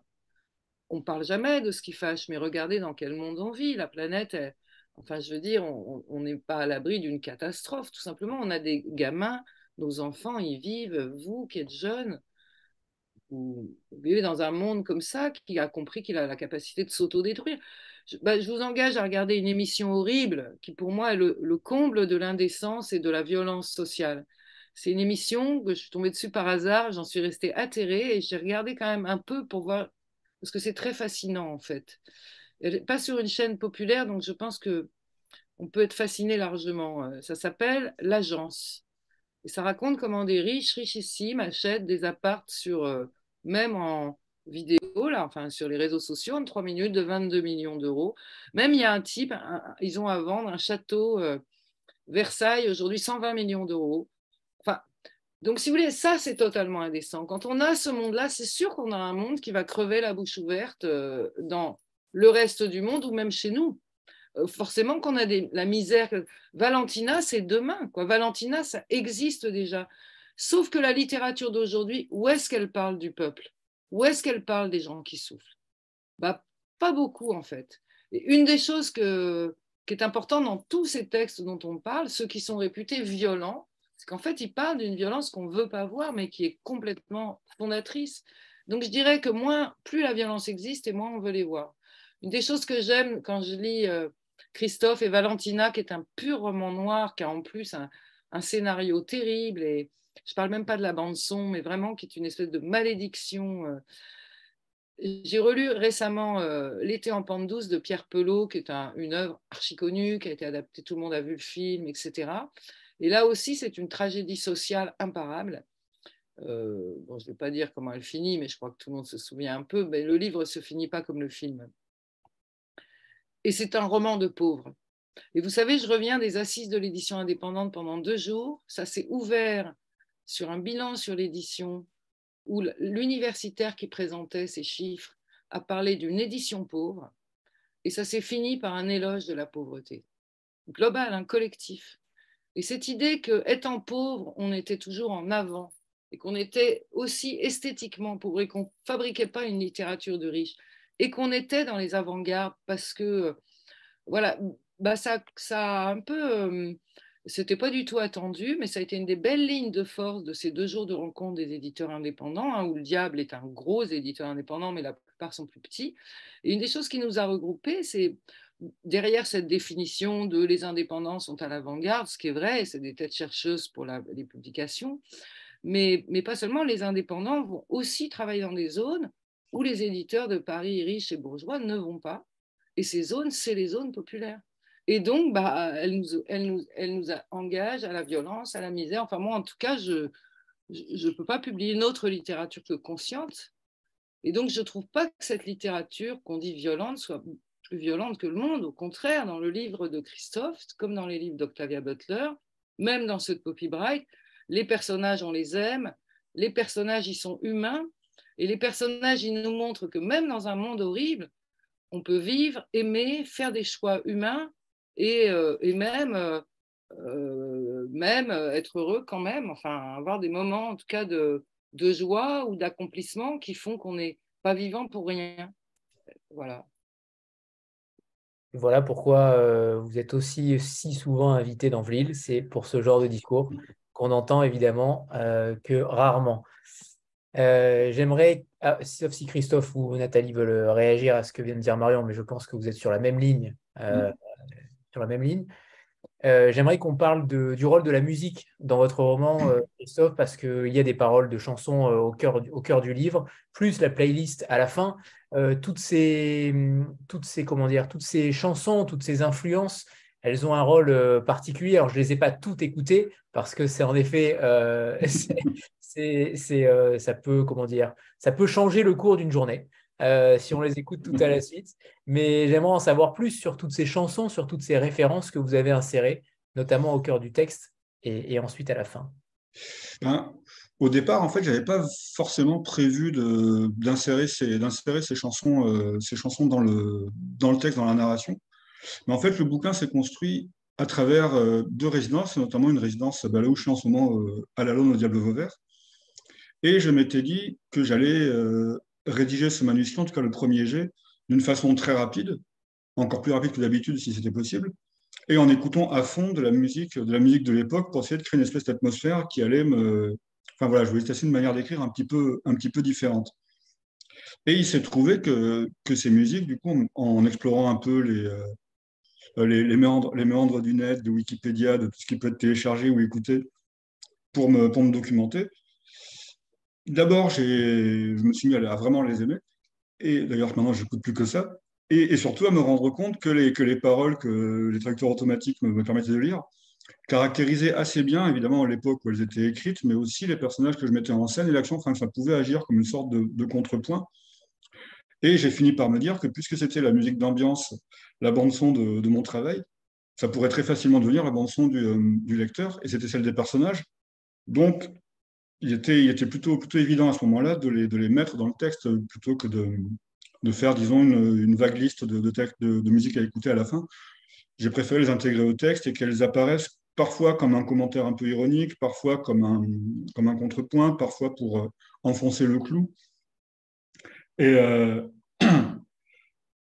et oui, du coup, ça m'a, voilà, ça, a été, ça a été une vraie découverte aussi. Euh, on parlait tout à l'heure de documentation et, de, et de, du post-soviétisme, mais j'ai complètement halluciné de, de, voir que dans les années 80, il y avait effectivement les mêmes groupes de punk, d'indus, de, de synth-pop, les mêmes, euh, les, les, mêmes types, les mêmes meufs avec des, avec des crêtes qui ouvraient des squats et qui faisaient des, des, des chansons, euh, des chansons violentes, absurdes, avec des synthés bricolés qu'en que Europe ou aux USA, sauf que c'est sous Brezhnev. et euh, enfin, quand on ouvrait des squats en 86 ou 87, on allait en garde vue. Là, il y a, des, là, il y a quand même, je crois, j'en parle dans le bouquin, d'ailleurs, il y a un type qui s'appelle Igor Letov qui a fait euh, six mois d'HP parce qu'il a, euh, il a joué de la guitare allongée sur scène dans un festival rock. Et que c'était la promotion de l'homosexualité. Il est parti six mois en HP, le garçon. Et du coup, voilà, cette, ça a été tout un univers, tout un continent que j'ai, ça fait 20 ans que j'écoute de la musique punk et post-punk occidentale. Et du coup, là, je me, en c'est euh, un nouveau départ. C'est un départ à zéro. J'ai, 20 ans, 30 ans, 40 ans de musique à, rattraper. C'est une, une, joie de chaque instant. J'imagine dans l'état euh, dans lequel vous êtes euh, au moment d'écrire avec cette musique en fond, est-ce qu'elle a une influence finalement? Est-ce que ça vous rend euh, est-ce que l'écriture, ce que vous écrivez, est-ce que c'est véritablement influencé par la musique ou au contraire, ça ne, permet que d'avoir ce fond qui vous plonge dans une sorte d'état euh, frénétique? Mais hum, comment vous expliquez? Est-ce que véritablement, si vous écoutiez autre chose, est-ce que votre écriture serait différente? Je ne suis, pas sûr finalement, parce que c'est justement pour, pour expérimenter ça que, que je m'étais mis dans ces conditions-là, en écoutant la musique très fort et en boucle et, euh, des musiques que je ne connaissais pas au préalable et avec vraiment une référence à l'époque que je décrivais. Mais en fait, non, ça m'a pas, pas tant, tant influencé que ça. Le fait est que j'écoute de la musique de toute façon du, matin au soir, que je travaille ou que je travaille pas. Et je, je, crois que ça m'aide à me, à me, concentrer, mais que par contre, le, le contenu de ce que j'écoute, du moment que ça n'interfère pas avec ma pensée, car du moment que je ne comprends pas les paroles, par exemple, ou qu'il n'y a pas des ruptures trop brutales dans la, dans la mélodie ou les, ou les bruits qu'elle qu'elle produit, m'influence peu finalement. J'ai un, camarade poète, Mathieu Richard, qui a écrit, qui a écrit un bouquin là-dessus, justement, sur la manière dont la musique influence directement son, son travail. Un bouquin que j'ai adoré lire, mais qui est totalement euh, à l'opposé de, ce que, je ressens. Je suis vraiment, je crois, plongé dans ma tête et mes pensées quand j'écris. C'est vraiment de la concentration pure. Donc, tout ce qui arrive autour, que ce soit la musique, le décor, euh, y compris ce que je mange ou ce que je bois d'ailleurs, euh, ça va simplement favoriser cet état de concentration. Sur la poésie, euh, euh, puisque vous êtes poète, euh, il y a des traces en effet dans ce, dans ce roman-là aussi. Hmm. comment elle, elle fonctionne? Est-ce que je sais que certains écrivains écrivent des poèmes en amont de chaque chapitre, par exemple, pour, pour avoir tout simplement une rampe de lancement? Est-ce que, est -ce que la poésie est inhérente à votre travail d'écrivain en littérature? Ou au contraire, euh, elle permet simplement d'aiguiller, d'orienter aussi une certaine pensée ou une certaine voie de, euh, de là où vous voulez aller Je ne sais, pas si je fais une différence vraiment, euh, vraiment enfin, je ne sais pas si j'opposerais la, la, poésie et la prose narrative, par exemple. J'ai publié trois recueils de poésie chez des micro-éditeurs et je et j'admire certains poètes, mais je ne me sens pas poète moi-même par contre. C'est-à-dire que je ne me sens pas comme un, comme un écrivain qui va produire de la poésie, mais plutôt comme un écrivain qui va produire de la narration. Et effectivement, du coup, finalement, je, je, je, je l'oppose malgré moi. Mais par contre, je crois qu'il y a une, dans les deux cas une, une, volonté commune de mettre la langue au centre de, de ce qu'on fait. C'est-à-dire qu'une narration ne vaut rien si le, si le rythme et la langue ne, sont pas, ne sont pas là. Et évidemment, la poésie n'est que rythme et, euh, et langue. Mais j'ai perdu le fil, du coup, quelle était la question? Sur le rôle de la poésie dans votre écriture. Est-ce qu'elle est un départ, un milieu ou une fin? Qu'est-ce qu'elle représente pour vous dans la dans, dans, ben, Du coup, elle a, elle, a, représenté un travail, un travail sur, la, sur la langue et sur le, et sur le rythme qui m'a éduqué, je pense, à une façon, à une façon d'écrire qui ne serait pas la même si j'avais lu que de la fiction narrative. Mais, mais voilà, encore une fois, je, on, fait, on fait forcément un travail poétique si on veut écrire euh, un texte quel qu'il soit qui soit autre chose que, que la surface de ce qu'il raconte.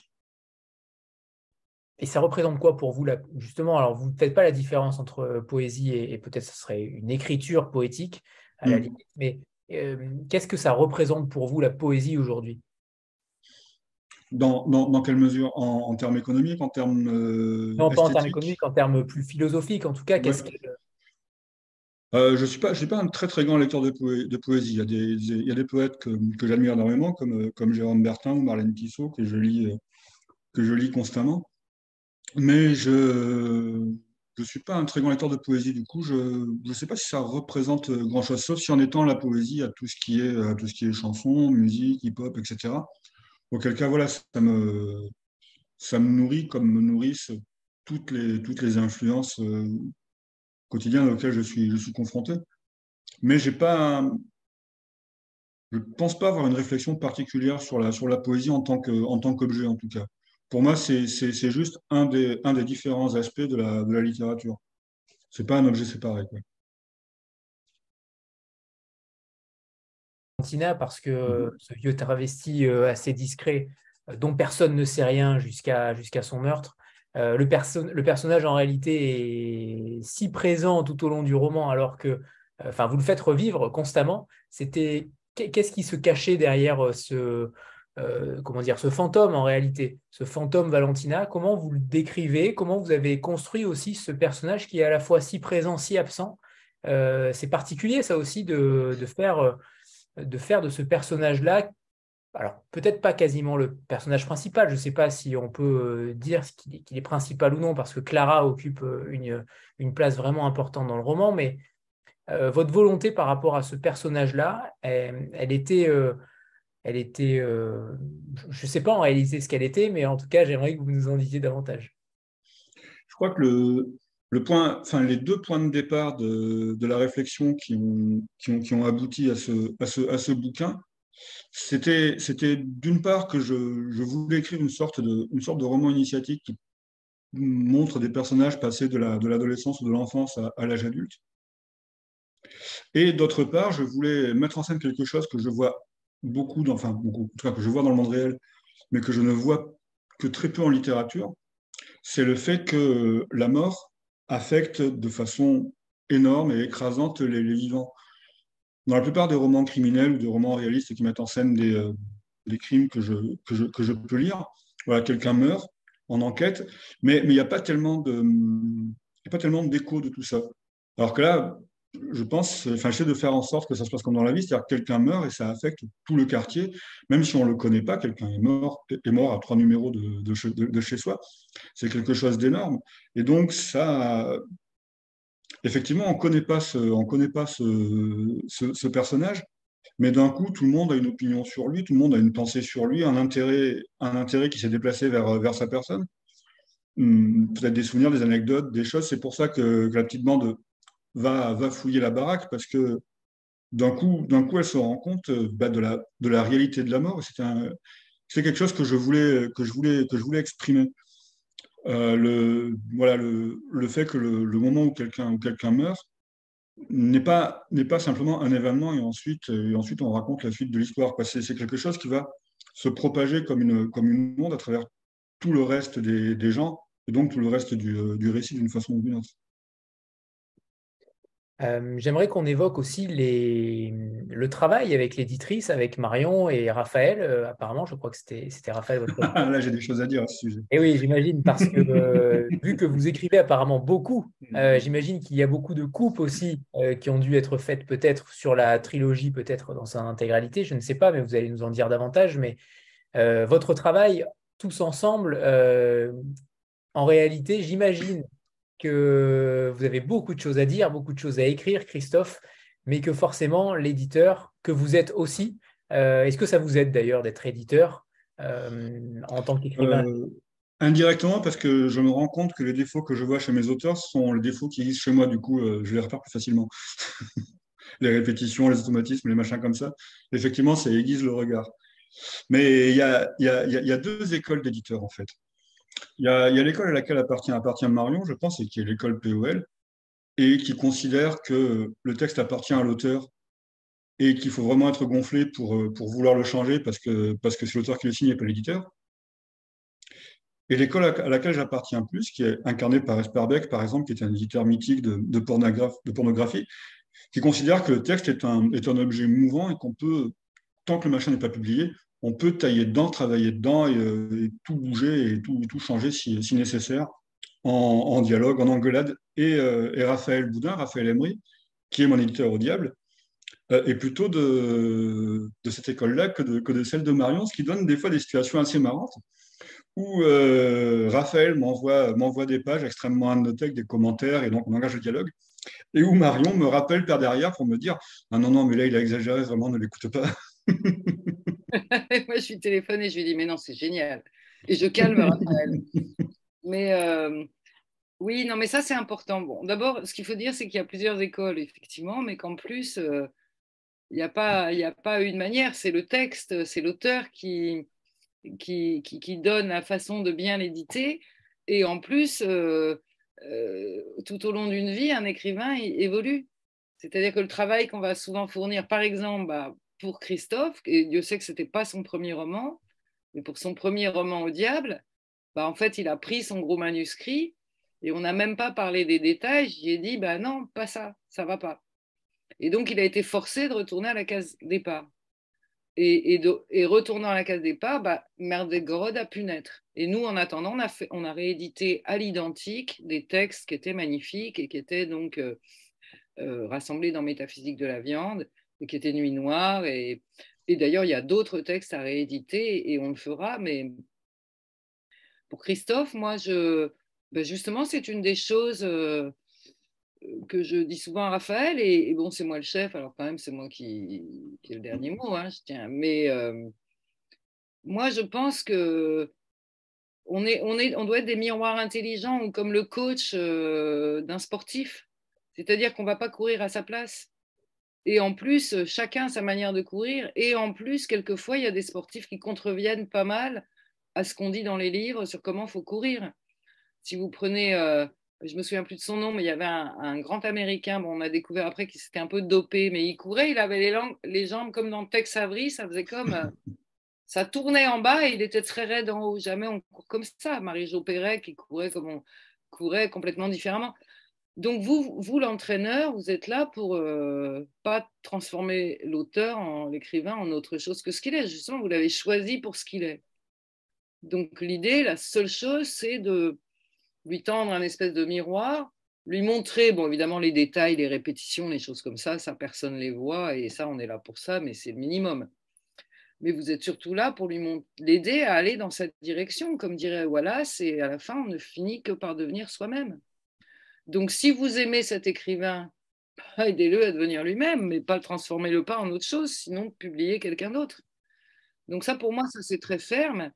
Et c'est vrai que euh, à l'édito. Euh, mais ça, c'est, tu sais, quand tu parles de Raphaël, c'est aussi un truc de jeune éditeur. Hein.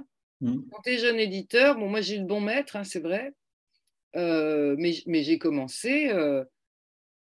Euh, par exemple, j'ai pu travailler sur un texte qu'avait réécrit Hubert Nissen, ça m'a beaucoup apporté. Et chez J'ai lu, j'ai eu à travailler sur des textes qu'il fallait intégralement réécrire et je l'ai fait. Mmh. Et sauf que j'ai créé une maison d'écrivains, pas d'auteurs. Et où on ne fait pas des lignes. Donc après, le travail avec un écrivain sur son premier roman, il va être différent du second. Le second, souvent, c'est un roman difficile. Euh, et vous pouvez intervenir, mais c'est jamais des interventions qui sont. Il y a des éditeurs, si vous voulez, vous prenez des qui choisissent des bons auteurs et des bonnes plumes qui ont de l'imaginaire et qui sont costauds et qui ensuite leur, leur demandent, hein, c'est le cas chez Albin, enfin c'était le cas chez Albin, ça a peut-être changé, vous signez un contrat où l'éditeur a vraiment le droit de réécrire le livre et si l'auteur n'est pas d'accord, ben, il rembourse son avaloir. parce qu'il doit rentrer dans une collection qui va fonctionner. Et là, on vous dit, oui, mais on va en vendre 35 000. Et tu vas faire un livre assez consensuel qui suit les recettes qui marchent. Mais nous, le diable, on n'est pas du tout cet, éditeur-là. Nous, on est un éditeur d'écrivains. Et même s'il faut 20 ans pour les faire reconnaître, ils seront reconnus parce qu'ils sont grandioses et qu'ils déplacent les lignes des choses, ils font vraiment de la littérature. Ils font une œuvre, en tout cas, c'est notre conviction. Donc là, le travail, c'est pas de les corriger. Et de les corriger au nom de quoi? D'une image de la littérature? Bah, C'est le contraire que je souhaite. Moi, je veux comme la déplace, mon image de la littérature. Moi, je suis très embêtée quand je lis un livre que j'ai l'impression d'avoir déjà lu. Et d'ailleurs, je, le refuse, même si je l'ai lu euh, dans la littérature du 19e. Donc, euh, j'attends un livre qui me surprenne, que je n'ai pas l'impression d'avoir déjà vu, qu'il ajoute quelque chose à l'édifice. Sinon, pourquoi aller, euh, pourquoi aller transformer un arbre en papier? Si c'est pour refaire un livre qui a déjà existé, franchement, autant acheter le précédent, c'est beaucoup plus écologique. Donc, moi, j'ai envie de publier des textes nécessaires et des textes uniques. Donc, des écrivains qui les font. Le Donc, l'idée, c'est pas du tout de les corriger, c'est de les accompagner. Alors, c'est vrai que sur un second roman, vous allez intervenir plus. Des fois, bah, vous allez faire ce que j'ai fait à Christophe, qui était assez violent. Il vous donne 600 pages qu'il a mis 4 ans à écrire et vous lui dites Moi, je publie tout ce que tu veux de toi, mais pas ça, faut le refaire. Ou faut faire autre chose. Mais ça, ça va pas. C'est violent. Donc, c'est pas que j'interviens pas. Mais après, quand je reçois Valentina, puis vous savez, souvent les meilleures solutions de travail, c'est les de suggestions, c'est les plus légères. Donc, il y en a toujours. Hein. Il y en a euh, avec Christopher, on a discuté de sa fin, vous l'avez raconté. Avec Fabrice aussi pour son second roman, on a, je l'ai beaucoup amené à le resserrer. Et pour Valentina, euh, franchement, les trois romans de Merdlegorod, je les ai reçus avec euh, fanitude. Je suis fan, je trouve ça génial. J'adore sa langue, j'adore ses, ses, ellipses. Bon, et, et j'ai émis évidemment quelques réserves sur, euh, sur la première version. Par exemple, le, texte intérieur euh, dont il vous parlait tout à l'heure. Alors, je n'ai pas le droit de spoiler en disant ce que c'est, hein, c'est ça, Christophe hein C'est ça. Donc le texte intérieur euh, qui coupe le texte, par exemple, était beaucoup plus massif. Et, mm, et puis il y avait des petites choses, par exemple, sur euh, Image de la fin du monde, qui a un travail de construction absolument remarquable. Là où je suis le plus intervenu, c'est sur la maquette et sur les typos. Parce ah, c'est sur féminicide. Féminicide, pardon, sur féminicide. Parce qu'il fallait absolument, parce que c'était un livre constitué de beaucoup d'archives et de niveaux de narratifs différents, avec des écrits par, produits par des points de vue différents il fallait absolument que le lecteur soit pas. Alors là, j'ai emmerdé tout le monde hein, euh, pour que ce soit d'une rigueur absolue et que ce soit aussi rigoureux que la construction, euh, que le lecteur ne soit pas perdu. Et puis après, l'accompagnement d'un éditeur, c'est hum, c'est pas corriger le texte. Enfin, si les écrivains ils sont là pour écrire, les éditeurs pour éditer, c'est pas corriger le texte, c'est lui faire trouver son public. Et je dois avouer que là, c'est ma grosse, ma vraie préoccupation avec Christophe à chaque fois qu'on le fait lire, les gens sont impressionnés, mais il faut qu'on fasse un effort pour le, pour le faire lire pour l'instant. Et, et hum, il a cette image euh, qui vient de l'underground, je ne sais pas, et qui fait que, ou alors peut-être ça fait un peu peur. Euh, bon, je sais que c'est un qu'on aura de plus en plus de lecteurs, bien évidemment. Comme Butler, dans 20 ans, tu seras riche. mais non, voilà, je sais qu'avant que j'arrive, il y a des lectrices ici qui ont fait l'éloge de Valentina, qui est vraiment un, roman noir pour moi à mettre entre toutes les mains, et en particulier celle des jeunes qui sont un peu inquiets de la vie. Quoi. C'est voilà, donc euh, moi, mon intervention d'éditeur avec Christophe consiste surtout à le, à le freiner, en fait, parce que Merde des c'est un immense œuvre, ça y est, il est dedans, il a de la matière pour écrire euh, dans son projet des histoires, des contre-histoires. Et vous voyez, en plus, c'est extraordinaire parce que là, ce livre-là est un livre du passé, mais les deux premiers euh, commençaient avant, avant 2000 pour aller jusqu'en 2030. Et il faut, il brouille toutes les pistes de la réalité, de la fiction. C'est absolument extraordinaire. C'est un espèce de puzzle. Et ce puzzle, il pourrait l'enrichir d'un titre par an. Et tout mon boulot avec Christophe, avec Christophe consiste à lui dire que euh, à freiner le rythme pour qu'on n'en ait pas plus d'un tous les 18 mois, voire deux ans. C'est-à-dire pour donner au livre le temps de se construire et puis pour nous permettre de publier d'autres gens aussi, parce que comme il est au, comité de lecture, il, veut qu'on publie. Euh, il est très généreux, il, il, a beaucoup de coups de cœur. Donc, on n'a plus de place. Voilà. Donc, euh, mon boulot consiste à dire à Christophe calme, doux, on va le faire tranquille, on a le temps. Mais c'est pas n'importe quel boulot, ça, hein, c'est beaucoup de boulot. Avant de revenir sur ce que vous venez de dire, Marion, on fait une petite photo de groupe. Voilà, préparez-vous. 3, 2, 1. C'est bon, parfait. Merci. Euh, oui, je reviens sur plusieurs choses parce que euh, je reviens sur déjà que sont devenues ces 600 pages? Qu'est devenu ce manuscrit? Parce que ce premier manuscrit, parce qu'au final, il y a quand même une matière, euh, j'imagine, fourmillante. Qu'est-ce qu'il est devenu ce manuscrit? Ben, Rien. Rien. En fait, des, éditeurs dont Jean-Michel Trail m'ont dit qu'il n'était pas terrible. Des lecteurs que je savais fidèles m'ont dit qu'il n'était pas terrible. Euh, je l'ai relu moi-même, j'ai vu qu'il n'était pas terrible. Donc, il est dans mes archives. De temps en temps, j'en puise un bout si j'ai si besoin, mais il n'est venu rien. Ouais, non, c'était un, un, bouquin raté, c'était un bouquin raté. de cela. Hmm. Oui, comme quoi ça a été, ça a été raté, mais, euh, mais fertile. Et ça a aussi servi, servi à une chose, d'ailleurs, c'est que ça m'a donné confiance euh, en, en, Marion et en le diable. C'est-à-dire que la relation s'est construite sur un refus. Ça veut dire que tout ce qu'elle accepte désormais, c'est euh, en conscience. C'est vrai. C'est vrai. C'est pas pour l'argent, quoi, par exemple.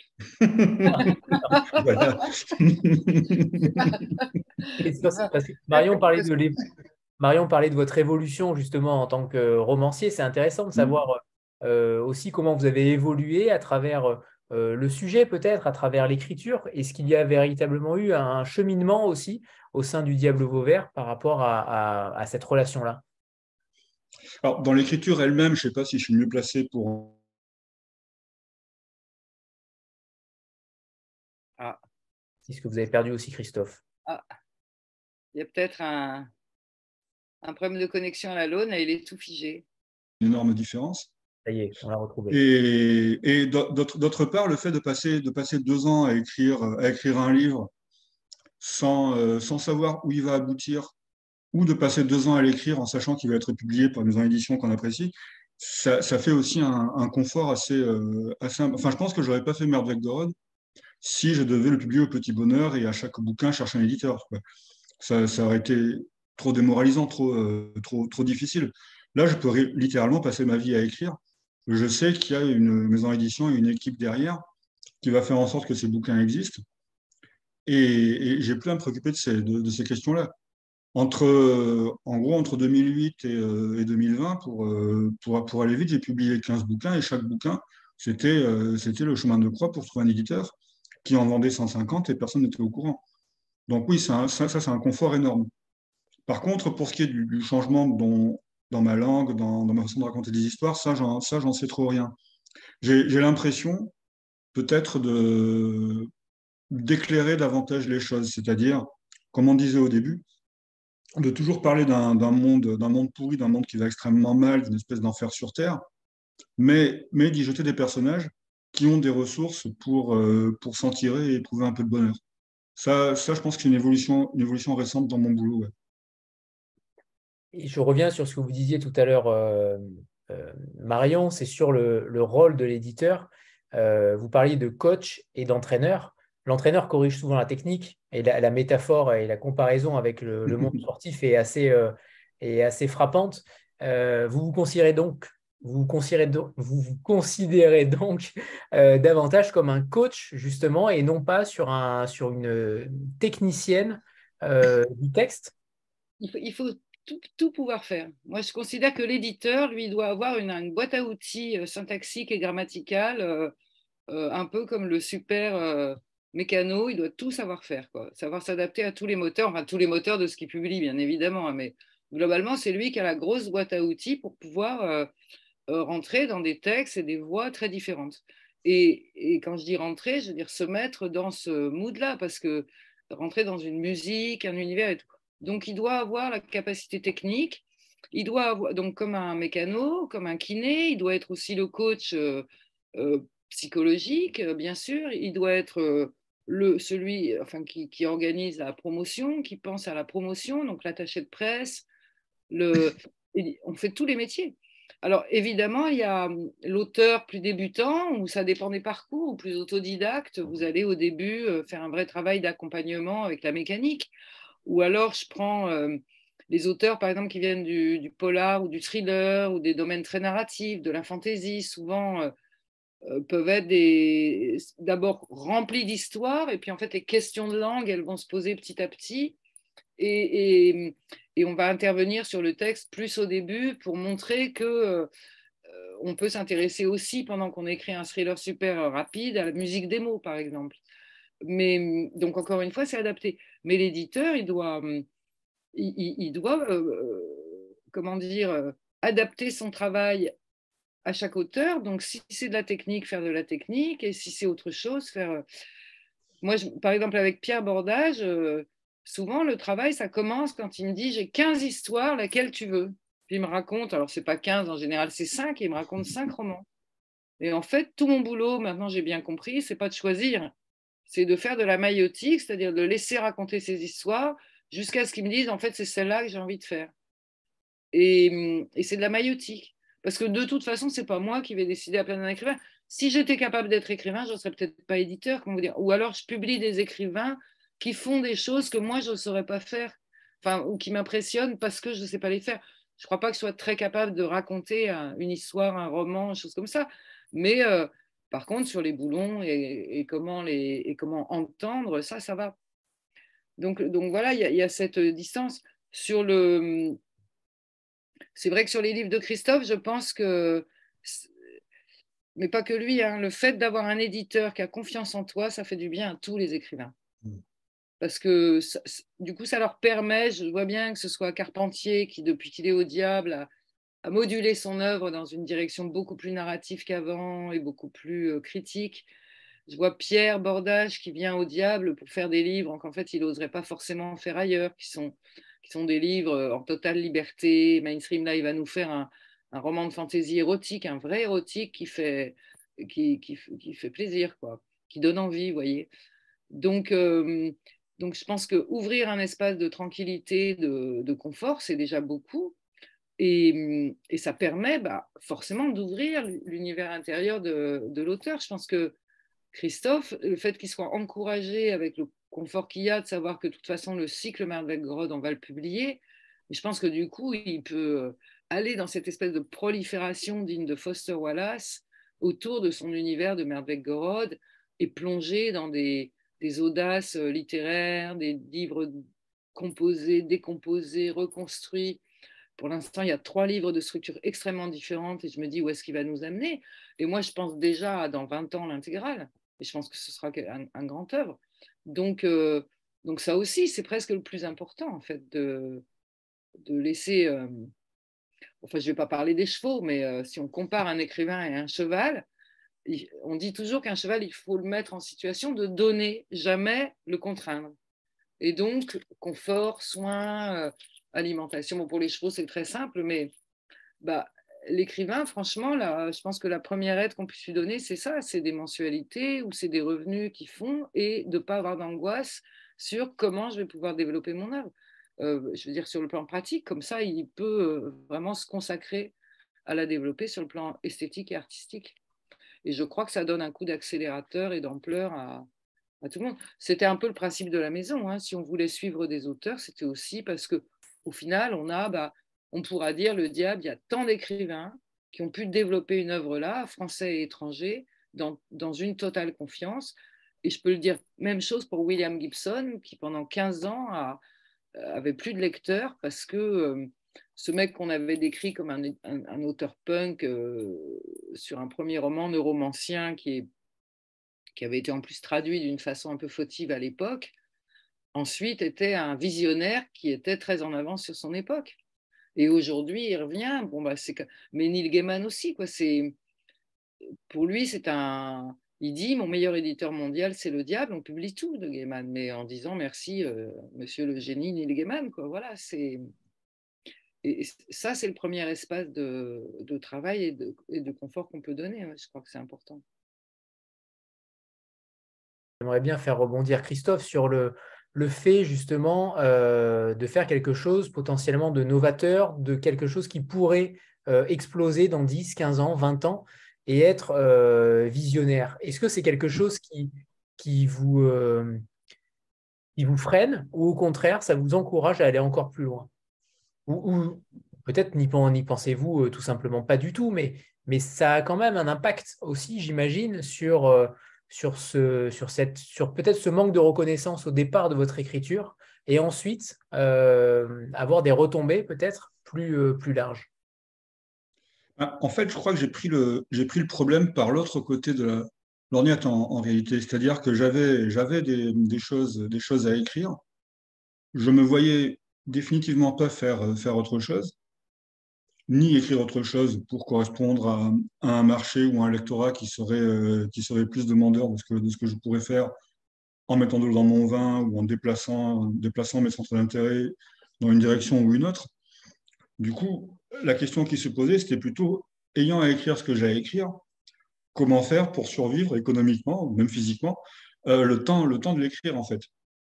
Donc, pendant un temps, il y a eu le RSA, il y a des tas de, des tas de, de moyens euh, alternatifs ou, euh, voilà, ou plus ou moins, plus ou moins, plus ou moins bancal. Mais voilà, on, en, revient, on en revient une maison d'édition qui, qui vous fait confiance. Ça change effectivement tout. C'est-à-dire, je ne me pose plus la question de ce que vont devenir mes manuscrits. S'ils sont mauvais, euh, comme la vérité descente, ils seront refusés ou euh, on discutera. Et s'ils sont bons, ils vont sortir. Et euh, Marion, Nathalie, tous les gens du diable vont, vont bosser pour que ces manuscrits trouvent leur lecteur. La comptable va bosser pour que je trouve de l'argent pour payer mon loyer. C'est des questions dont, dont, je suis pour l'instant dégagé. Et c'est un, c'est un sentiment de confort extraordinaire. prévoyez de manière euh, extrêmement large euh, dans le hmm. temps. Euh, comment vous allez organiser tout cela d'ailleurs chez vous? Est-ce qu'il y a une pièce merveille, merveille au Rod Est-ce qu'il y a un, espace qui vous permet de vous repérer constamment dans, dans le territoire, dans, le, la chronologie? Et, ma deuxième question est sur le fait que vous avez décidé de dédier quasiment votre vie d'écrivain à ce cycle-là aujourd'hui. Est-ce que véritablement c'est euh, l'objectif est que vous n'allez plus, entre guillemets, jamais sortir en tant qu'écrivain de cet univers-là ou pas? En fait, c'est une facilité. C'est-à-dire que entre, enfin, jusqu'à présent, entre, entre chaque roman, je faisais une dépression de six mois, me demandais si j'allais retrouver du jus pour écrire de nouvelles idées. Là, j'ai pu me poser ces questions-là. Pendant, pendant 20 ans, je suis pris par une espèce d'énorme roman que je débite en tranches, plus ou moins épaisse, qui, font, qui, qui correspondent du coup au rythme de publication que le Diable Vauvert veut auquel me soumettre. Mais du coup, moi, pendant, pendant 20 ans ou 25 ans, je n'ai pas le temps que ça va prendre, ou 15 ans, je suis pris en charge par, euh, par, cette histoire. Euh, effectivement, quand j'aurai fini de la raconter, qu'il y aura 20 volumes, là, je ferai une méga, méga dépression. Et euh, si, si j'y survis, je repartirai pour un machin qui dure 20 ans, ou alors j'irai à la pêche. Je ne sais pas encore, je prendrai ma retraite. C'est ça. J'irai en Ardèche. Pas sûr que l'Ardèche soit leur tasse de thé.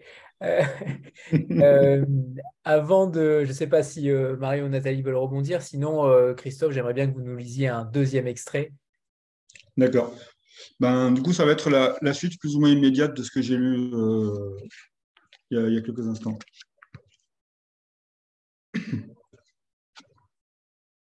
L'école, ils y vont, pas le choix. Sans école, pas d'aide de l'État, sans aide de l'État, pas de nourriture, pas de chambre chez les parents, le deal est simple, tout le monde le connaît. Jusqu'à 17 ans, si tu veux un toit, des repas chauds, si tu ne veux pas faire la pute, ni le cambrioleur, ni le dealer, faut aller à l'école. Bien sûr, ça veut juste dire faire acte de présence. Pas question d'apprendre quoi que ce soit, ni d'obéir au professeur. D'ailleurs, personne n'a de cartable, encore moins de stylo ou de cahier. Il paraît que dans d'autres secteurs, ça se passe différemment, qu'on respecte les enseignants, qu'on écoute, qu'on apprend des choses, même des choses utiles, qui permettront plus tard d'avoir un métier, un salaire correct. De telles considérations les font rire, de telles idioties. Tu parles, un métier, un salaire. Si déjà ils sont encore en vie à 30 ans, ce sera un miracle. Apprendre quoi? À devenir esclave des oligarques, merci bien. Mieux vaut crever les armes à la main, ou une seringue dans le bras. D'ailleurs, leurs héros ne racontent pas autre chose. Les punks, les rappeurs, les goths, foutre le bordel autant qu'on peut, cracher dans la soupe. Quelle soupe? On n'a même pas d'assiette. Braquer des banques, tirer dans le tas, pas de quartier. boire jusqu'à ce que le foie explose, se piquer jusqu'à ne plus rien sentir, les activités périscolaires foisonnent, se pendre, se brûler la cervelle, se jeter d'un pont. Les projets professionnels ne manquent pas. Rien à foutre. Ils sont vivants, c'est tout ce qui compte. Ils sont vivants. Samedi prochain, il y aura sans doute une teuf quelque part. Rien d'autre n'a d'importance. Gopnik deuxième génération. Le no futur a un bel avenir. Alors, ce, ce no futur, justement, c'est quelque chose euh, qu'on voit régulièrement passer, ce slogan. Euh, qu'est-ce que vous en pensez? Est-ce qu'il est qu'il y a quelque chose derrière ce slogan-là qui, qui, vous anime? Est-ce que, au contraire, c'est quelque chose que vous, vous ben, voulez passer? Je pense que c'est judicieux de le penser, comme le pensait, je ne sais pas, François Berru ou Laurent Berru au début des années 80, quand ils avaient 17 ans, qu'ils étaient alcooliques et qu'effectivement, Giscard venait d'être élu. Et je pense que c'est judicieux de, de, le penser dans le cas de Clara et de, de sa bande. Moi, j'ai 50 balais, forcément, nos futurs, ça me parle un peu moins. Mais ouais, quand j'avais 20 balais, j'étais plutôt dans, dans, cette idée-là. Par chance, j'ai survécu euh, aux difficultés qui m'ont été euh, proposées par le, par, par le monde. Mais, mais oui, ça me paraît plutôt malin de penser à nos futurs quand on a 17 ou 20 ans. Une question de Louise, c'est à toi. Ah, j'ai pas vu la question. Non, elle, va, intervenir, logiquement. Ah. Bonjour tout le monde, c'est Louise. Très, très contente de participer à une première réunion. Euh, grand plaisir de rencontrer un futur prix Goncourt. Je suis vraiment très émue. Alors, euh, merci pour. Euh, ben, je peux Est-ce que je peux tutoyer, Christophe? Bien sûr, bien sûr. Alors, merci de, de, de, tout ce que tu as dit. Alors, j'ai bien aimé quand tu as parlé des, euh, des influences, évidemment, Jim Thompson, tout ça. Le seul point où je ne suis pas d'accord, c'est que quand, quand, quand, quand, vous dites en général qu'il euh, y a très peu de, de, de, romans qui parlent de pauvreté, les Américains sont très, très, mm. sont pas assez maîtres dans, dans, euh, dans les romans qui parlent de la pauvreté, les, les anglophones aussi. Alors, euh, moi, j'ai participé au Festival international du roman noir et j'étais en binôme avec une de, de vos auteurs au Diable Morgane Cossarieux, et on a beaucoup parlé de tous les faits euh, porn, trash, gore. Alors, quand je vous ai entendu citer American Psycho, qui a été écrit en 1991, moi, quand j'avais lu ça, j'ai trouvé ça pas horrible. J'ai beaucoup ri. J'ai beaucoup ri. Il y a 30 ans, j'ai beaucoup, beaucoup ri. Et ce que, ce que je constate maintenant, c'est qu'on revient à une espèce de, de censure, de pudeur qui me déplaît énormément, énormément. Je trouve ça assez, assez terrifiant. Et puis, je, voulais savoir, euh, je, connais les, les, les, livres de la Musardine aussi depuis très, très longtemps, tout ce qui est littérature érotique. Et moi, je suis en Suisse et il y a une espèce de pudeur. Euh, il n'ose pas mettre des livres en vitrine. Je trouve ça terrible. C'est des choses que, que je n'ai pas connues. Et puis, enfin, je voulais, je voulais te demander, peut-être que tu vas répondre ou pas, quelle est la tranche d'âge de ton lectorat? Et est-ce que c'est vrai que selon toi, les jeunes lisent moins qu'avant? Puis en tout cas, ben, ben, pour finir, avant que tu répondes, ben, bravo pour, euh, pour ce que tu fais, bien évidemment. Merci beaucoup. Alors, c'est marrant que tu parles du film parce que hier et avant-hier, j'étais justement à Frontignan et à, une lecture et une balle littéraire organisée par, par Yves Jomet qui, euh, qui programme le film. Et j'ai fait une lecture à Pros Café, qui est une librairie de Frontignan tenue par, euh, par une Suisse. Alors, pour en venir à tes, à tes, à tes questions, euh, je ne sais pas trop quel est l'âge pour lire les bouquins. Je sais que moi, j'ai appris à lire en, prenant les bouquins quand j'étais assez grand pour les, pour les choper sur les, sur les rayons. Je pense que c'est une bonne, je pense qu'une bonne méthode. J'ai lu L'Exorciste quand j'avais 12 ans parce que mes parents l'avaient planté dans la bibliothèque et j'y ai eu accès euh, physiquement. Mais euh, après, je ne sais pas si les, si les jeunes lecteurs lisent, lisent moins. Je sais que je, je reçois régulièrement des, témoignages, soit par mail, soit, soit sur les salons où, euh, où je me trouve, de, lecteurs ou de lectrices qui ont, qui ont 18-20 ans et qui se sont intéressés à mes bouquins pour des, pour des raisons diverses. Et ça, c'est un truc qui me rend super fier parce qu'ils viennent parfois me dire que finalement, la littérature, c'est pas si chiant. On peut écrire des trucs comme, comme ce que j'écris, mais ça leur redonne un peu foi en la littérature. Et ça, ça me, ça, me fait très plaisir. Mais après, le, le lectorat en général, ça, j'en ai, j'en ai beaucoup moins d'idées. Je pense que Marion ou Nathalie sont plus, sont plus au courant que, que moi de, ces questions-là. Est-ce que Marion ou Nathalie, vous voulez intervenir sur l'âge? C'est vrai que c'est une question intéressante dont on a parlé tout à l'heure en amont, mais ça peut en effet s'adresser à n'importe quel public, alors peut-être pas trop jeune non plus, mais quand même, à partir d'adolescence, je pense que c'est... je... pense qu'à 15-16 ans, j'aurais été lecteur de ce genre de bouquin. Et vous Avant, peut-être pas, mais, mais à 15-16 ans, ouais, je pense que j'aurais été lecteur de ça. Enfin, j'étais lecteur de ça, en fait. J'ai découvert Bataille, j'avais 17 ans. Du coup, on n'est pas, on pas, voilà. Et est-ce que justement, derrière, derrière ce livre-là, ou derrière cette trilogie, derrière cet univers que vous avez créé là, est-ce que vous considérez ça comme transgressif? Non, pas du tout. Enfin, je le considère ni, comme transgressif, ni, euh, ni, comme, euh, ni comme dans les normes. En fait, ça, je pense que c'est vraiment des, questions qui appartiennent au lecteur. Est-ce que c'est transgressif? Est-ce que c'est ceci? Est-ce que c'est cela? Ça, c'est au lecteur de me, le, de me le dire. Et puis surtout, en plus, chacun, chacun le voit en fonction de ses propres critères effectivement, pour un lecteur d'Alexandre Jardin, c'est assez transgressif, par exemple. Mais euh, je ne sais pas ce que ça signifie.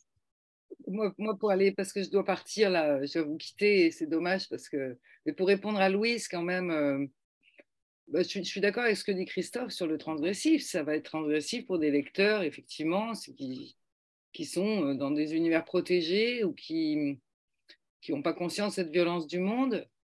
Euh, sans doute, ce sera transgressif, ou des lecteurs. Vous savez, on a reçu des refus de, de bourse du CNL pour des écrivains de la maison parce que euh, les rapports de, enfin les, les explications disaient que c'était pas des romans comme on fait des romans.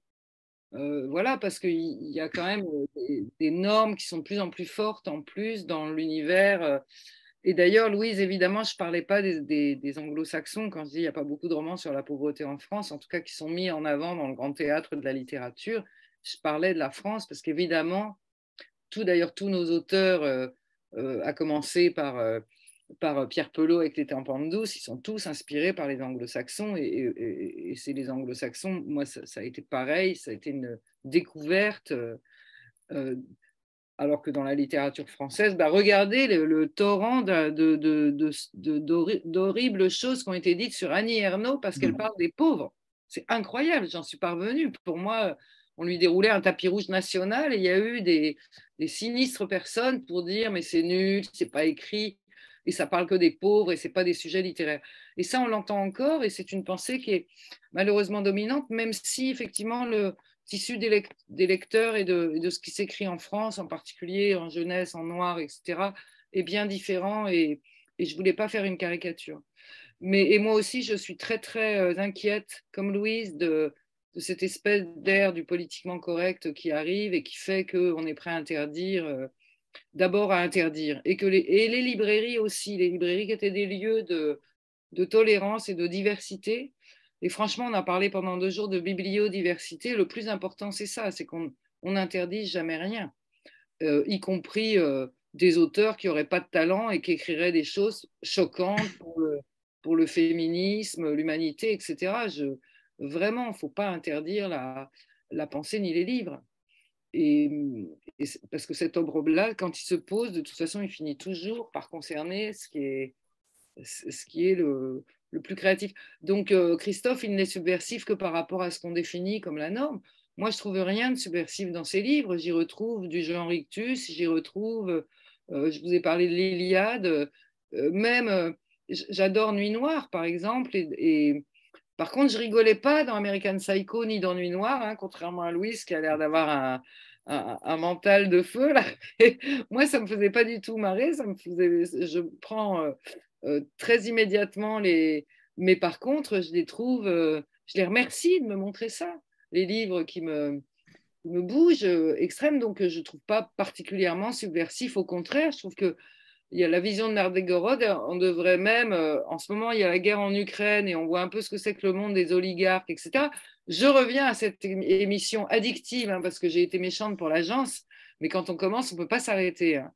Mais on découvre un monde on découvre un monde qui est l'envers de ça, mais qui est le même, c'est-à-dire euh, euh, incroyable. Quoi. S'il y a des, on découvre le monde euh, des princes, arabes qui, qui, font leur fortune sur des, sur des ouvriers pas payés qui viennent du bout du monde, où on découvre la fortune des oligarques en vrai. Qu'est-ce qu'ils en font Des espèces de palais de Versailles incroyables, vendus avec tout le personnel dedans. Enfin, c'est à 122 millions d'euros encore une fois. Donc je ne le trouve pas subversif, je trouve qu'au contraire, c'est des livres qui nous, qui nous ouvrent les fenêtres sur les zones qu'on ne regarde pas d'habitude, et je les trouve salvateurs personnellement. Christophe, ce euh, c'est pas forcément une question, mais, mais c'est davantage sur ce qui va arriver là maintenant, euh, bientôt. Alors, on avait compris que c'était pas tous les ans, un Christophe Siebert, donc c'est tous les deux ans. Euh, ça, on un an et demi, un an et demi. Oui. donc, on réduit le, la date, l'échéance à chaque fois. Donc, peut-être que d'ici deux, trois mois, ce sera tous les ans. J'aimerais ça dépend des ventes en réalité. Voilà. Est-ce que vous pouvez nous donner une indication sur potentiellement l'époque, sur potentiellement un début d'intrigue? Est-ce que déjà tout est fait en réalité? Est-ce que euh, le, le, prochain est quasiment, euh, quasiment terminé. Enfin, j'ai encore, encore quelques, quelques dizaines de pages à, écrire et bon, le trait de relecture, etc. Mais donc, il va s'appeler Écrit de prison.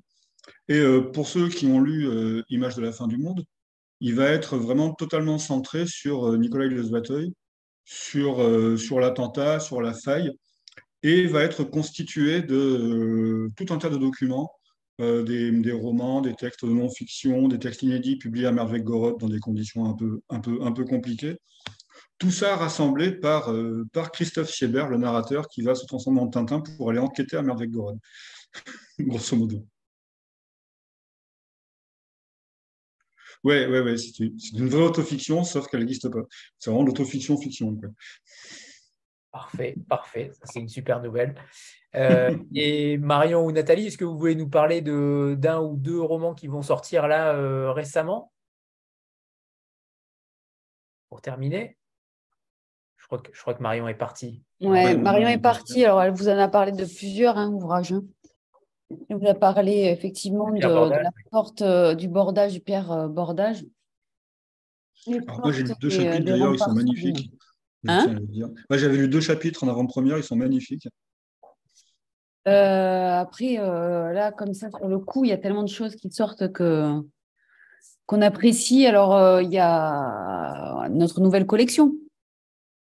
Nouvelle collection qui s'appelle Nouvelle Lune. Euh, qui va être vraiment euh, tourné sur le féminisme, l'écoféminisme.